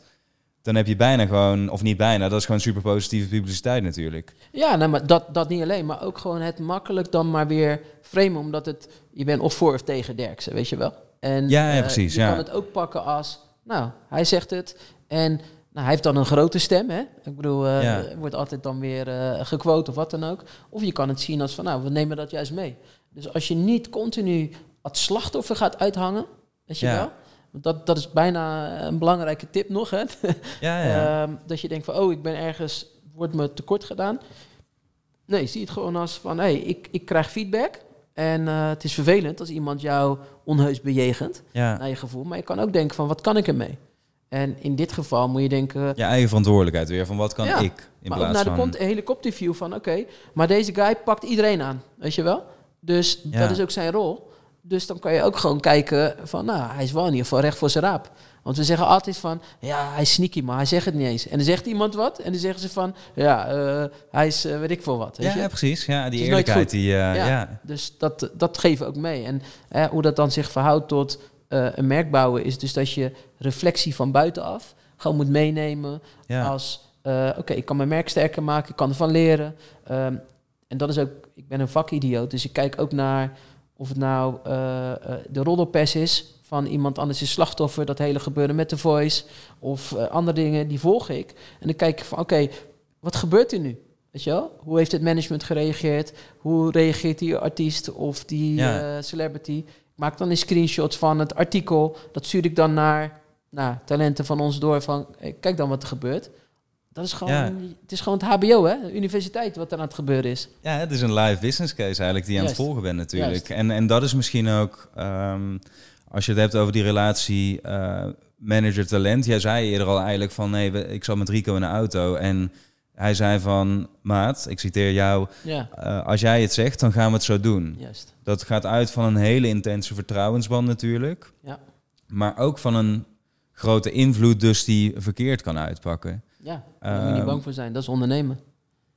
Nee, exact. Maar dat is natuurlijk wel het interessante als je gewoon wereldwijd gaat kijken wat er vaak aan misgaat. Maar ook bijvoorbeeld in dat soort eh, mediaschandalen, zeg maar, wat er ineens gebeurt. Ik vind het bijvoorbeeld altijd, eh, niet om jou nu te verantwoording Nee. te gaan roepen over alle management, want Nee, dat zou- ik ben benieuwd naar je, naar je Ja. visie. Altijd heel apart dat bijvoorbeeld bepaalde managementsbureaus, we gaan je namen noemen, Ja. maar nooit bereikbaar zijn op dat soort momenten. Ja, vind ik ook raar. Dat er bepaalde statements dan vervolgens worden gelanceerd die zo... We hadden het er volgens mij voordat we gingen opnemen ook over. Toch, soms zijn dingen zo duidelijk bedacht. Ja, dat, dat, Ja. Daar, daar prikt nog een kleuter van twee doorheen, zeg Ja. maar. Dus hoe- Ja. hoe kijk jij daar dan van? Denk je van ja. Ja. dit is gewoon, want het is natuurlijk wel vaak ja, slim om gewoon bijvoorbeeld je mond te houden in een storm. Van gewoon even gaan zitten en want je kunt toch niks goed doen. Maar Ja, maar het is moeilijk. Kijk, ik, had, eh, ik heb het he- heel vaak is dit aan de hand bij ons. En ik had laatst met, ehm, met Rico deed een interview. ehm, om, om de context te scheppen. ehm, Glory gaat een toernooi organiseren. En eh, Rico doet in principe niet mee aan toernooien, omdat ja, het is gewoon een loterij. Dus stel dat hij eh, geblesseerd raakt, dan staat er een, een verlies. Terwijl als je gewoon Ja, een individuele ja. wedstrijd kan het ook gebeuren. Maar dan weet je gewoon, oké, th- that's it, weet je. En, ehm, maar hij zei, ja, ik vind het wel een goede ontwikkeling, dat toernooi. En eh, ja, misschien zie ik het in de toekomst nog wel voor me dat ik meedoe aan het toernooi. En in datzelfde interview, en ik heb het over een gewoon een A-medium, ik ga niet de krant noemen, want het is zo zielig, maar ja, ja. eh, gewoon een grote krant. En eh, die, in hetzelfde interview vroegen ze van ja, je hebt laatst een Instagram post gedaan, er was veel kritiek op, weet je wel. Word je daar dan niet gek van? Heb je dan niet het gevoel om eh, dat je daar van, eh, iets van wil, wil Ja. vinden? En toen had Rico gezegd van ja, als ik dat moet doen, heb ik geen leven meer. En weet je wat de kop was? Van het eerste krantartikel, Rico over toernooi dubbele punt. Als ik dat moet doen, heb ik geen leven meer. ja. Bro, ik dacht dat ik gek werd. Die journalist, die heb ik een hele goede relatie mee. Die heeft dat niet geschreven. Maar een of andere clickbait-eikel, die eh, verandert die kop. ja. Alleen maar om meer kranten of meer abonnementen te verkopen. Ja, dan word ik giftig. Daar kan je mij erg mee krijgen. Omdat ik dan denk van, dat is vals. Dan Ja. ben je echt, weet je wel. Maar dat is het enge nu van de media, om het maar even zo te zeggen. Er zijn natuurlijk gewoon individuen. En dat is niet de hele krant. Maar dat is een individu die denkt van, nou, dit is lekker. Dit gaan we op die manier posten. Maar Ja. dan ben je echt de waarheid aan het verdraaien. Dit is een obvious one. Dus ik heb gelukkig goed contact daar. Waardoor ik een appje kon sturen van, hé, hey, wat is dit nou? Oh, sorry, je hebt gelijk, we passen het aan. ja. Maar sta nou dat de kop nog wel klopt, maar zo eh, ehm, eh, sensationeel is geschreven, dat elke persoon die hem leest al een andere perceptie heeft. ja ben je klaar, hè? Ja. En schade is zo gemaakt, maar het herstel duurt jaren. En iemand ergens van beschuldigen die bekend is. En tuurlijk, als je bekend bent, leef je in een glazen huis. Maar als management moet je dat spinnen. ja, dit is jou. eh, Ja. Maar wat gebeurt er? Ik word met een privénummer gebeld. Hè? En dan eh, ineens heb je een, een- iemand aan de lijn. En dan hoor je een galm en dan denk je, oh, waarschijnlijk wordt het Ja. opgenomen. Ik zeg, klein momentje, ik neem het altijd op. Weet je wel? Ik denk van ja, als je mij naait, dan naai ik je terug. Want als, je, als het naar buiten komt, dan gooi ik deze gewoon erop. En dan hoor je hoe het echt is gegaan. ja. Ik zeg ook altijd, want dan vragen ze om een quoteje. Zeg, stuur een appje, dan reageer ik per app naar de redactie. Want ze zijn altijd hele leuke... Hi, hoe is het? Gezellig. Ja, hey, ik heb even een vraagje. Hè? Goed man, eh, allemaal van eh, Rico van Teamwork. Ik zag dit en dit. Eh, kan je wil een leuk itemje erover maken? Kan je er wat van vinden? Zo gaat dat. Ja. Dat is de praktijk. Oh ja man, en dan vertel je het. En dan aan de desk, die redacteur die zo gezellig was... die heeft dat overgedragen aan iemand die aan de desk zit. Hè? Een entertainmentdeskundige. Die maakt daar dan zijn eigen versie van. Vaak half ingelezen. En die neemt dat gewoon over. Ja, en dan ben je de lul. Ja, dus wat ik Ja. altijd doe, is ik app het. Dan zeg ik, dit heb ik gezegd. heb ik altijd gewoon een paper trail. En vervolgens zie je dan heel vaak... dan pakken ze de quote over van het management... En dan hebben ze nu tegenwoordig iets be- bedacht. Dan zie je de eerste zin, die sensationeel is. En dan tussen twee haakjes, puntjes zo van... er werd meer gezegd. Ja. En dan pakken ze een volgend ding. En dan is het nog steeds een hele discutabele context. Dus of je kan zeggen geen commentaar, daar ben ik niet voor. Of je moet zeggen, dit is het hele verhaal. ja. Maar je moet niet vergeten dat als het dan in de media komt, dan is het out there. En Ja, precies, Weet ja. je, mensen gaan helemaal los op die juice channels. Ja, het is misschien een platte manier van eh, ehm, media maken. Anderzijds zitten ze er best vaak, hebben ze het bij het rechte eind. En is het vaak inconvenient, weet je wel, wat er naar buiten komt. En ik vind niet altijd chic. Ik zou het cool vinden als zo'n juice channel dan ons zou connecten. Gewoon een gesprek, dan leg ik het uit en breng dan het verhaal. ja. Weet je, dat, dan zou ik me er prettig bij voelen. Maar dat is nou eenmaal niet de juice, weet je wel. Dus daar, daar zit Nee, dat, inderdaad. Dat is natuurlijk de, de, de kern van die juices. Dat het net een beetje schuurt en wringt. Of Ja. net eh, soms heel erg schuurt en wringt. Maar zijn zij dan slechter, dat wil ik ermee zeggen, dan die gerenommeerde krant die die kop verandert? En stelselmatig door taalgebruik eigenlijk een beetje indoctrineert. En Ja, de, de eh, publieke opinie wordt bepaald door bepaalde zinsneden die worden gebruikt. Gelijkheid van vrouwen. Er wordt altijd op uh, nieuwszenders wordt er gerefereerd aan de voetballers. Ja. Maar waarom is het uh, ideaal niet de voetbalster? Ik snap wel dat die sport misschien kleiner is en dat het logischer is om aan Ronaldo of Messi te denken. Maar waarom wordt er niet over Lieke Martens gesproken? Ja, nee, zeker. Dat, uh, Het zijn vaak juist wel ook die verschillen natuurlijk, wat je zegt, die worden aangehaald. Juist. Of de, wat laatst natuurlijk de discussie was van waarom wordt er bij een rapper wel dat rapper ja. neergezet, maar bij uh, een presentator niet presentator of zo. Ja. En dat zit hem natuurlijk, dat vind ik wel het interessant aan taal. Taal is natuurlijk een, een uiting van hetgeen wat in mensen hoofd omgaat. Ja. Dus... Uh, en zeker als je, je, het je vak is om bewust met taal om te gaan, dan heb je er dus hoe dan ook over nagedacht. Maar we zijn het kompas kwijt. En en dat wil ik wel benadrukken, ik ben tegen een vertrutting van de maatschappij, weet je wel. Ja, maar dat zei je nog, niet in de slachtofferrol gaan zitten. Nee, ja. precies, weet je, we hoeven echt niet te betuttelen. En natuurlijk vind ik het goed dat er op si sigarettenpakje staat van, uh, ja, neem een hijs en je krijgt kanker. En uh, weet je, al die waarschuwingen, ja. dat snap ik wel. Maar hoe ver moet het gaan, weet je wel? Dat we alles maar betuttelen. Maar ik vind wel dat we het kompas kwijt zijn van hoe we met elkaar omgaan, weet je wel. En dat, ja. dat is een verantwoordelijkheid van bekende mensen, van de media, maar ook beseffen van hey, als je op Insta iets gooit en je gaat stelselmatig doen alsof het leven er zo uitziet. En je hebt heel veel jonge volgers. Ben je dan de realiteit aan het vertellen of ben je dan een winderdress aan het houden? Die Ja. bij jonge mensen niet zo wordt geprocessed nog. Nou, dat is weet je, waar je als management denk ik ook een verantwoordelijkheid hebt. Om samen met je talent te kijken van oké, wat is het morele kompas? Wat we met z'n allen hebben. Ja. Maar überhaupt, wat vind je logisch dat je op een manier naar buiten brengt? En krijg je ook nog de kans om jezelf te verdedigen? Want je kan het eigenlijk als be- bekend iemand, vooral in Nederland is dat snel, niet goed doen, weet je wel? Als je een beetje buiten de band springt, dan... Precies, eh, dan word je... Want dat is omdat jij natuurlijk ook...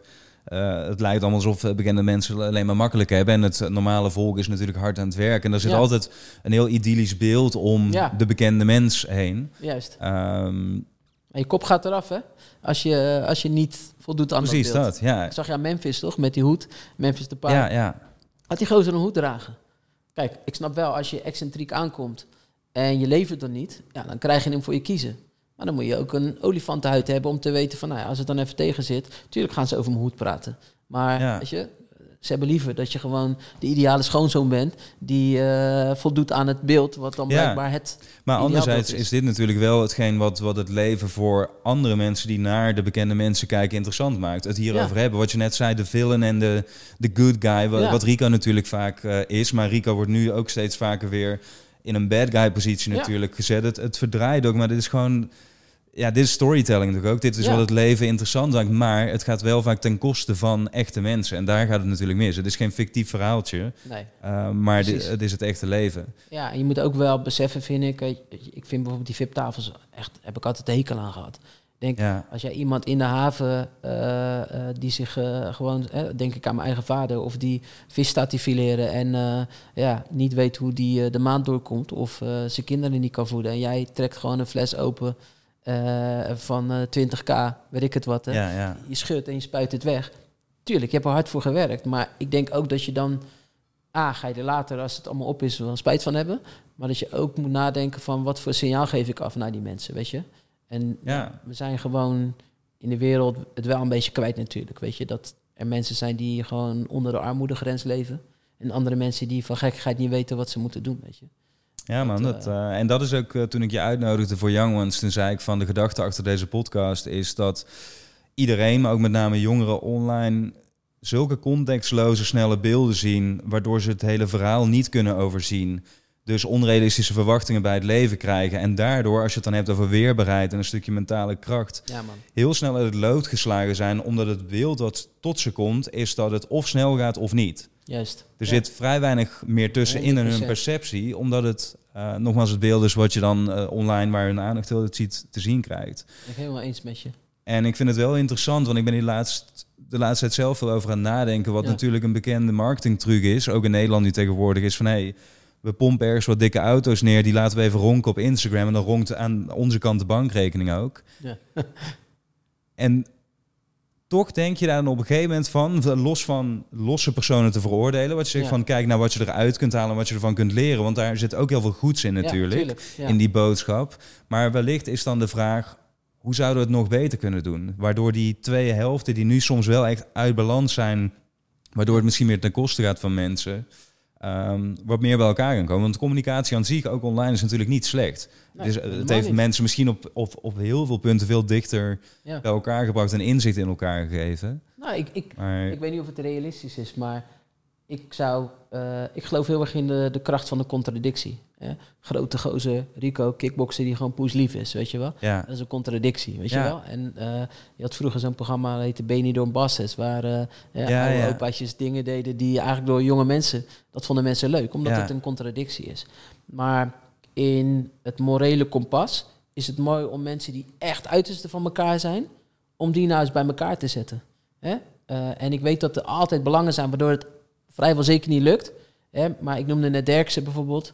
En eh, bepaalde spelers van het Nederlands elftal die dan niks van hem moeten. Ik denk dat Derksen best wel nog eens een keer geprikkeld kan worden door hun. Maar andersom, dat zij ook snappen van ja, maar het is ook goed hè, dat iemand af en toe gewoon heel rauw spiegelt. ja, Maar als die twee in een gesprek zouden gaan, en natuurlijk wil je dat filmen hè, voor, vanuit eh, het publiek bezien, maar eigenlijk zou je het bijna zonder camera's willen Ja, doen precies, voor het ja. echte effect, dat er dan daar begrip ontstaat voor elkaar. Want het is heel makkelijk om te zeggen van ja, hij is een lul, maar weet je, ik bedoel, kijk naar overeenkomsten, niet naar verschillen. En dan komen er hele interessante, sommige mensen die never ever met elkaar zouden matchen. Ik denk dat als die zouden kijken wat hunzelfde pad is. En Rico zei dat heel mooi. Iemand zei van ja, maar die bar, daar heb je toch een hekel aan. Hij zegt, nou, ik heb A niks te maken met wat hij buiten het veld doet. Of buiten de, de ring doet. ja, Maar even puur bezien vanuit, ik weet dat hij ook kaart heeft gewerkt om tegen mij te staan. En als hij dan zo, eh, weet je, eraf gaat, dan baal je voor jezelf. ja. Dus hij kijkt ook heel erg naar van, ik weet waar wij in ieder geval overeenkomsten hebben. Zeker, ja. En ze hebben een ander, net zoals iedereen, net zoals jij en ik. En daarom zei ik dat in het begin ook. Ehm, van nou, ik ben wat dat betreft ehm sterieler opgegroeid. Daarmee bedoelde ik van, ik was niet anders dan de mensen om me heen. Ik was gewoon Ja. een witte Limburger Ja. met allemaal andere witte Limburgers. Maar iedereen heeft zijn eigen verhaal en zijn eigen uitdagingen tegen zich. En dus ook fouten eh, Ja. te maken. Juist. En de vraag is dan inderdaad, en dat vond ik heel erg mooi aan het gesprek wat ik met Walid uh, Benenbark eerder Ja. had. Die zei ook van, het is niet aan mij of aan ons om te oordelen.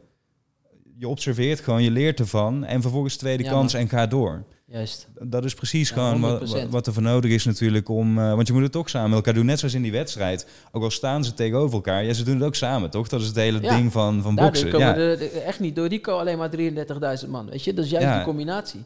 Nou, dat is denk ik waar ja, het woord synergie vandaan komt. 1 plus 1 is 3, weet je wel. Dat, ja, dat is wat dat is. En ik vind het ook wel interessant wat je net zei. Van stel dat je die mensen bij elkaar in de ruimte zou zetten. Van eigenlijk zou je het willen filmen.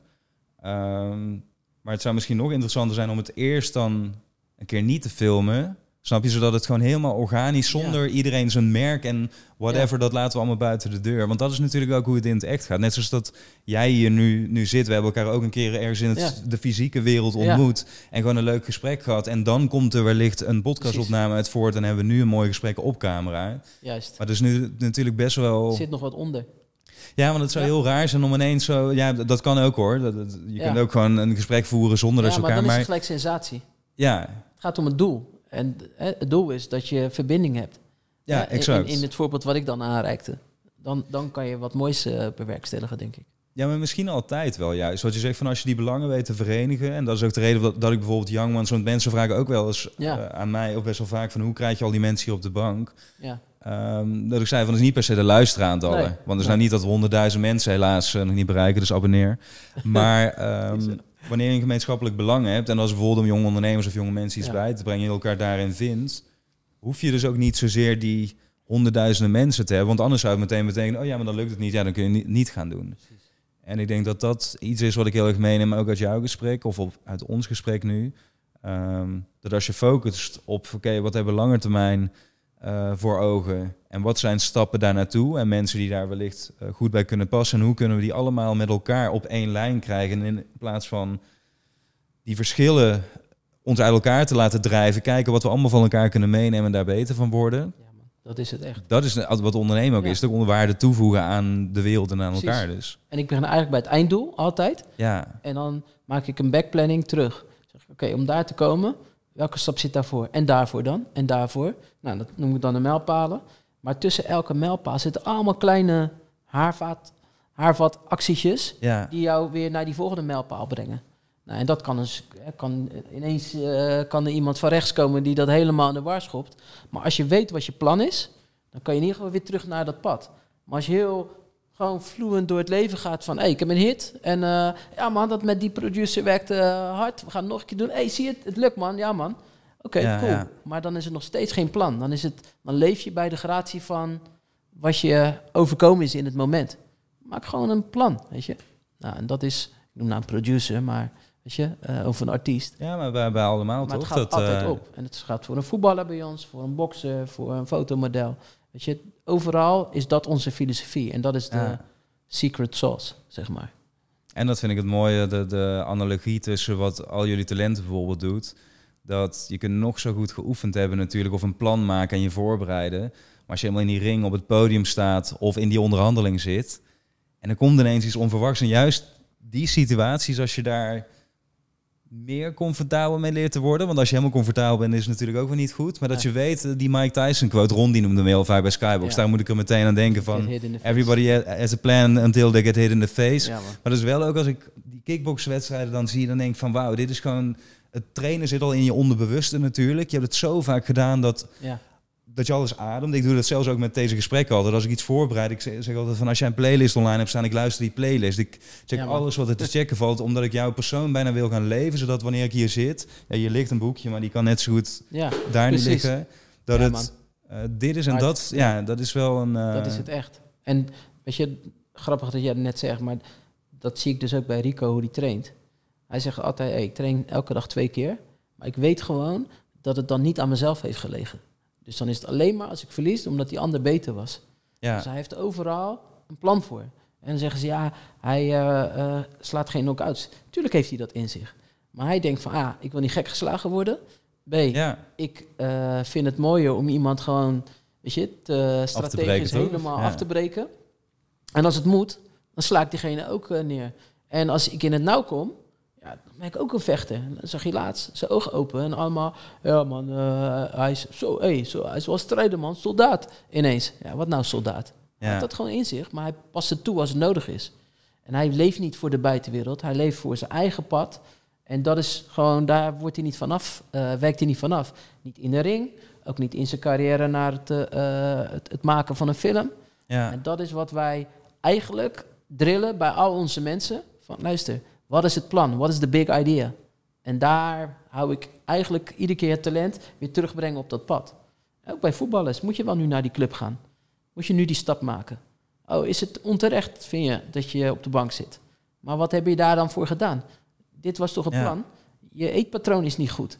Je, je krachttraining klopt niet. Zover, weet je, dat zijn allemaal voorbeelden ja. waar Alle je- bouwstenen die... alle eh, bouwstenen die nodig zijn. En dan pas mag je praten. Als je alles hebt gedaan en het lukt dan niet, misschien kom je dan wat tekort. Maar dat is wat anders. Ja. Zeker man. Ja, Wat jij moet doen is, eh, of ja, je moet helemaal niks, maar wat vet zou zijn als je, dit zijn gewoon colleges. Ja. Wat je net al zei, het zijn live business cases en ja, mensen kunnen ze ook checken terwijl ze zich afspelen. Maar het mooie is dat als iemand met veel ervaring ja, en kennis ernaar kijkt, dan kan die de dingen belichten die, die belangrijk zijn in zo'n, in zo'n case. En dat heb je nu, eh, ik weet niet hoe lang we in gesprek zijn, maar echt heel erg mooi gedaan. Ja, thanks man. Ik vond het ook een heel leuk gesprek. Goed Thanks. zo, fijn om Dus, te eh, ik horen. hoop dat jou ook is bevallen. Zeker man, ja. Ja? En ik wil je bedanken voor je tijd, want je zei al, hij is schaars. We zitten hier in het weekend, dus ik zou ook zeggen snel naar je kids eh, Ja, nu. man. En, eh, maar dat waardeer ik wel, dank je wel daarvoor. is goed man. Thanks.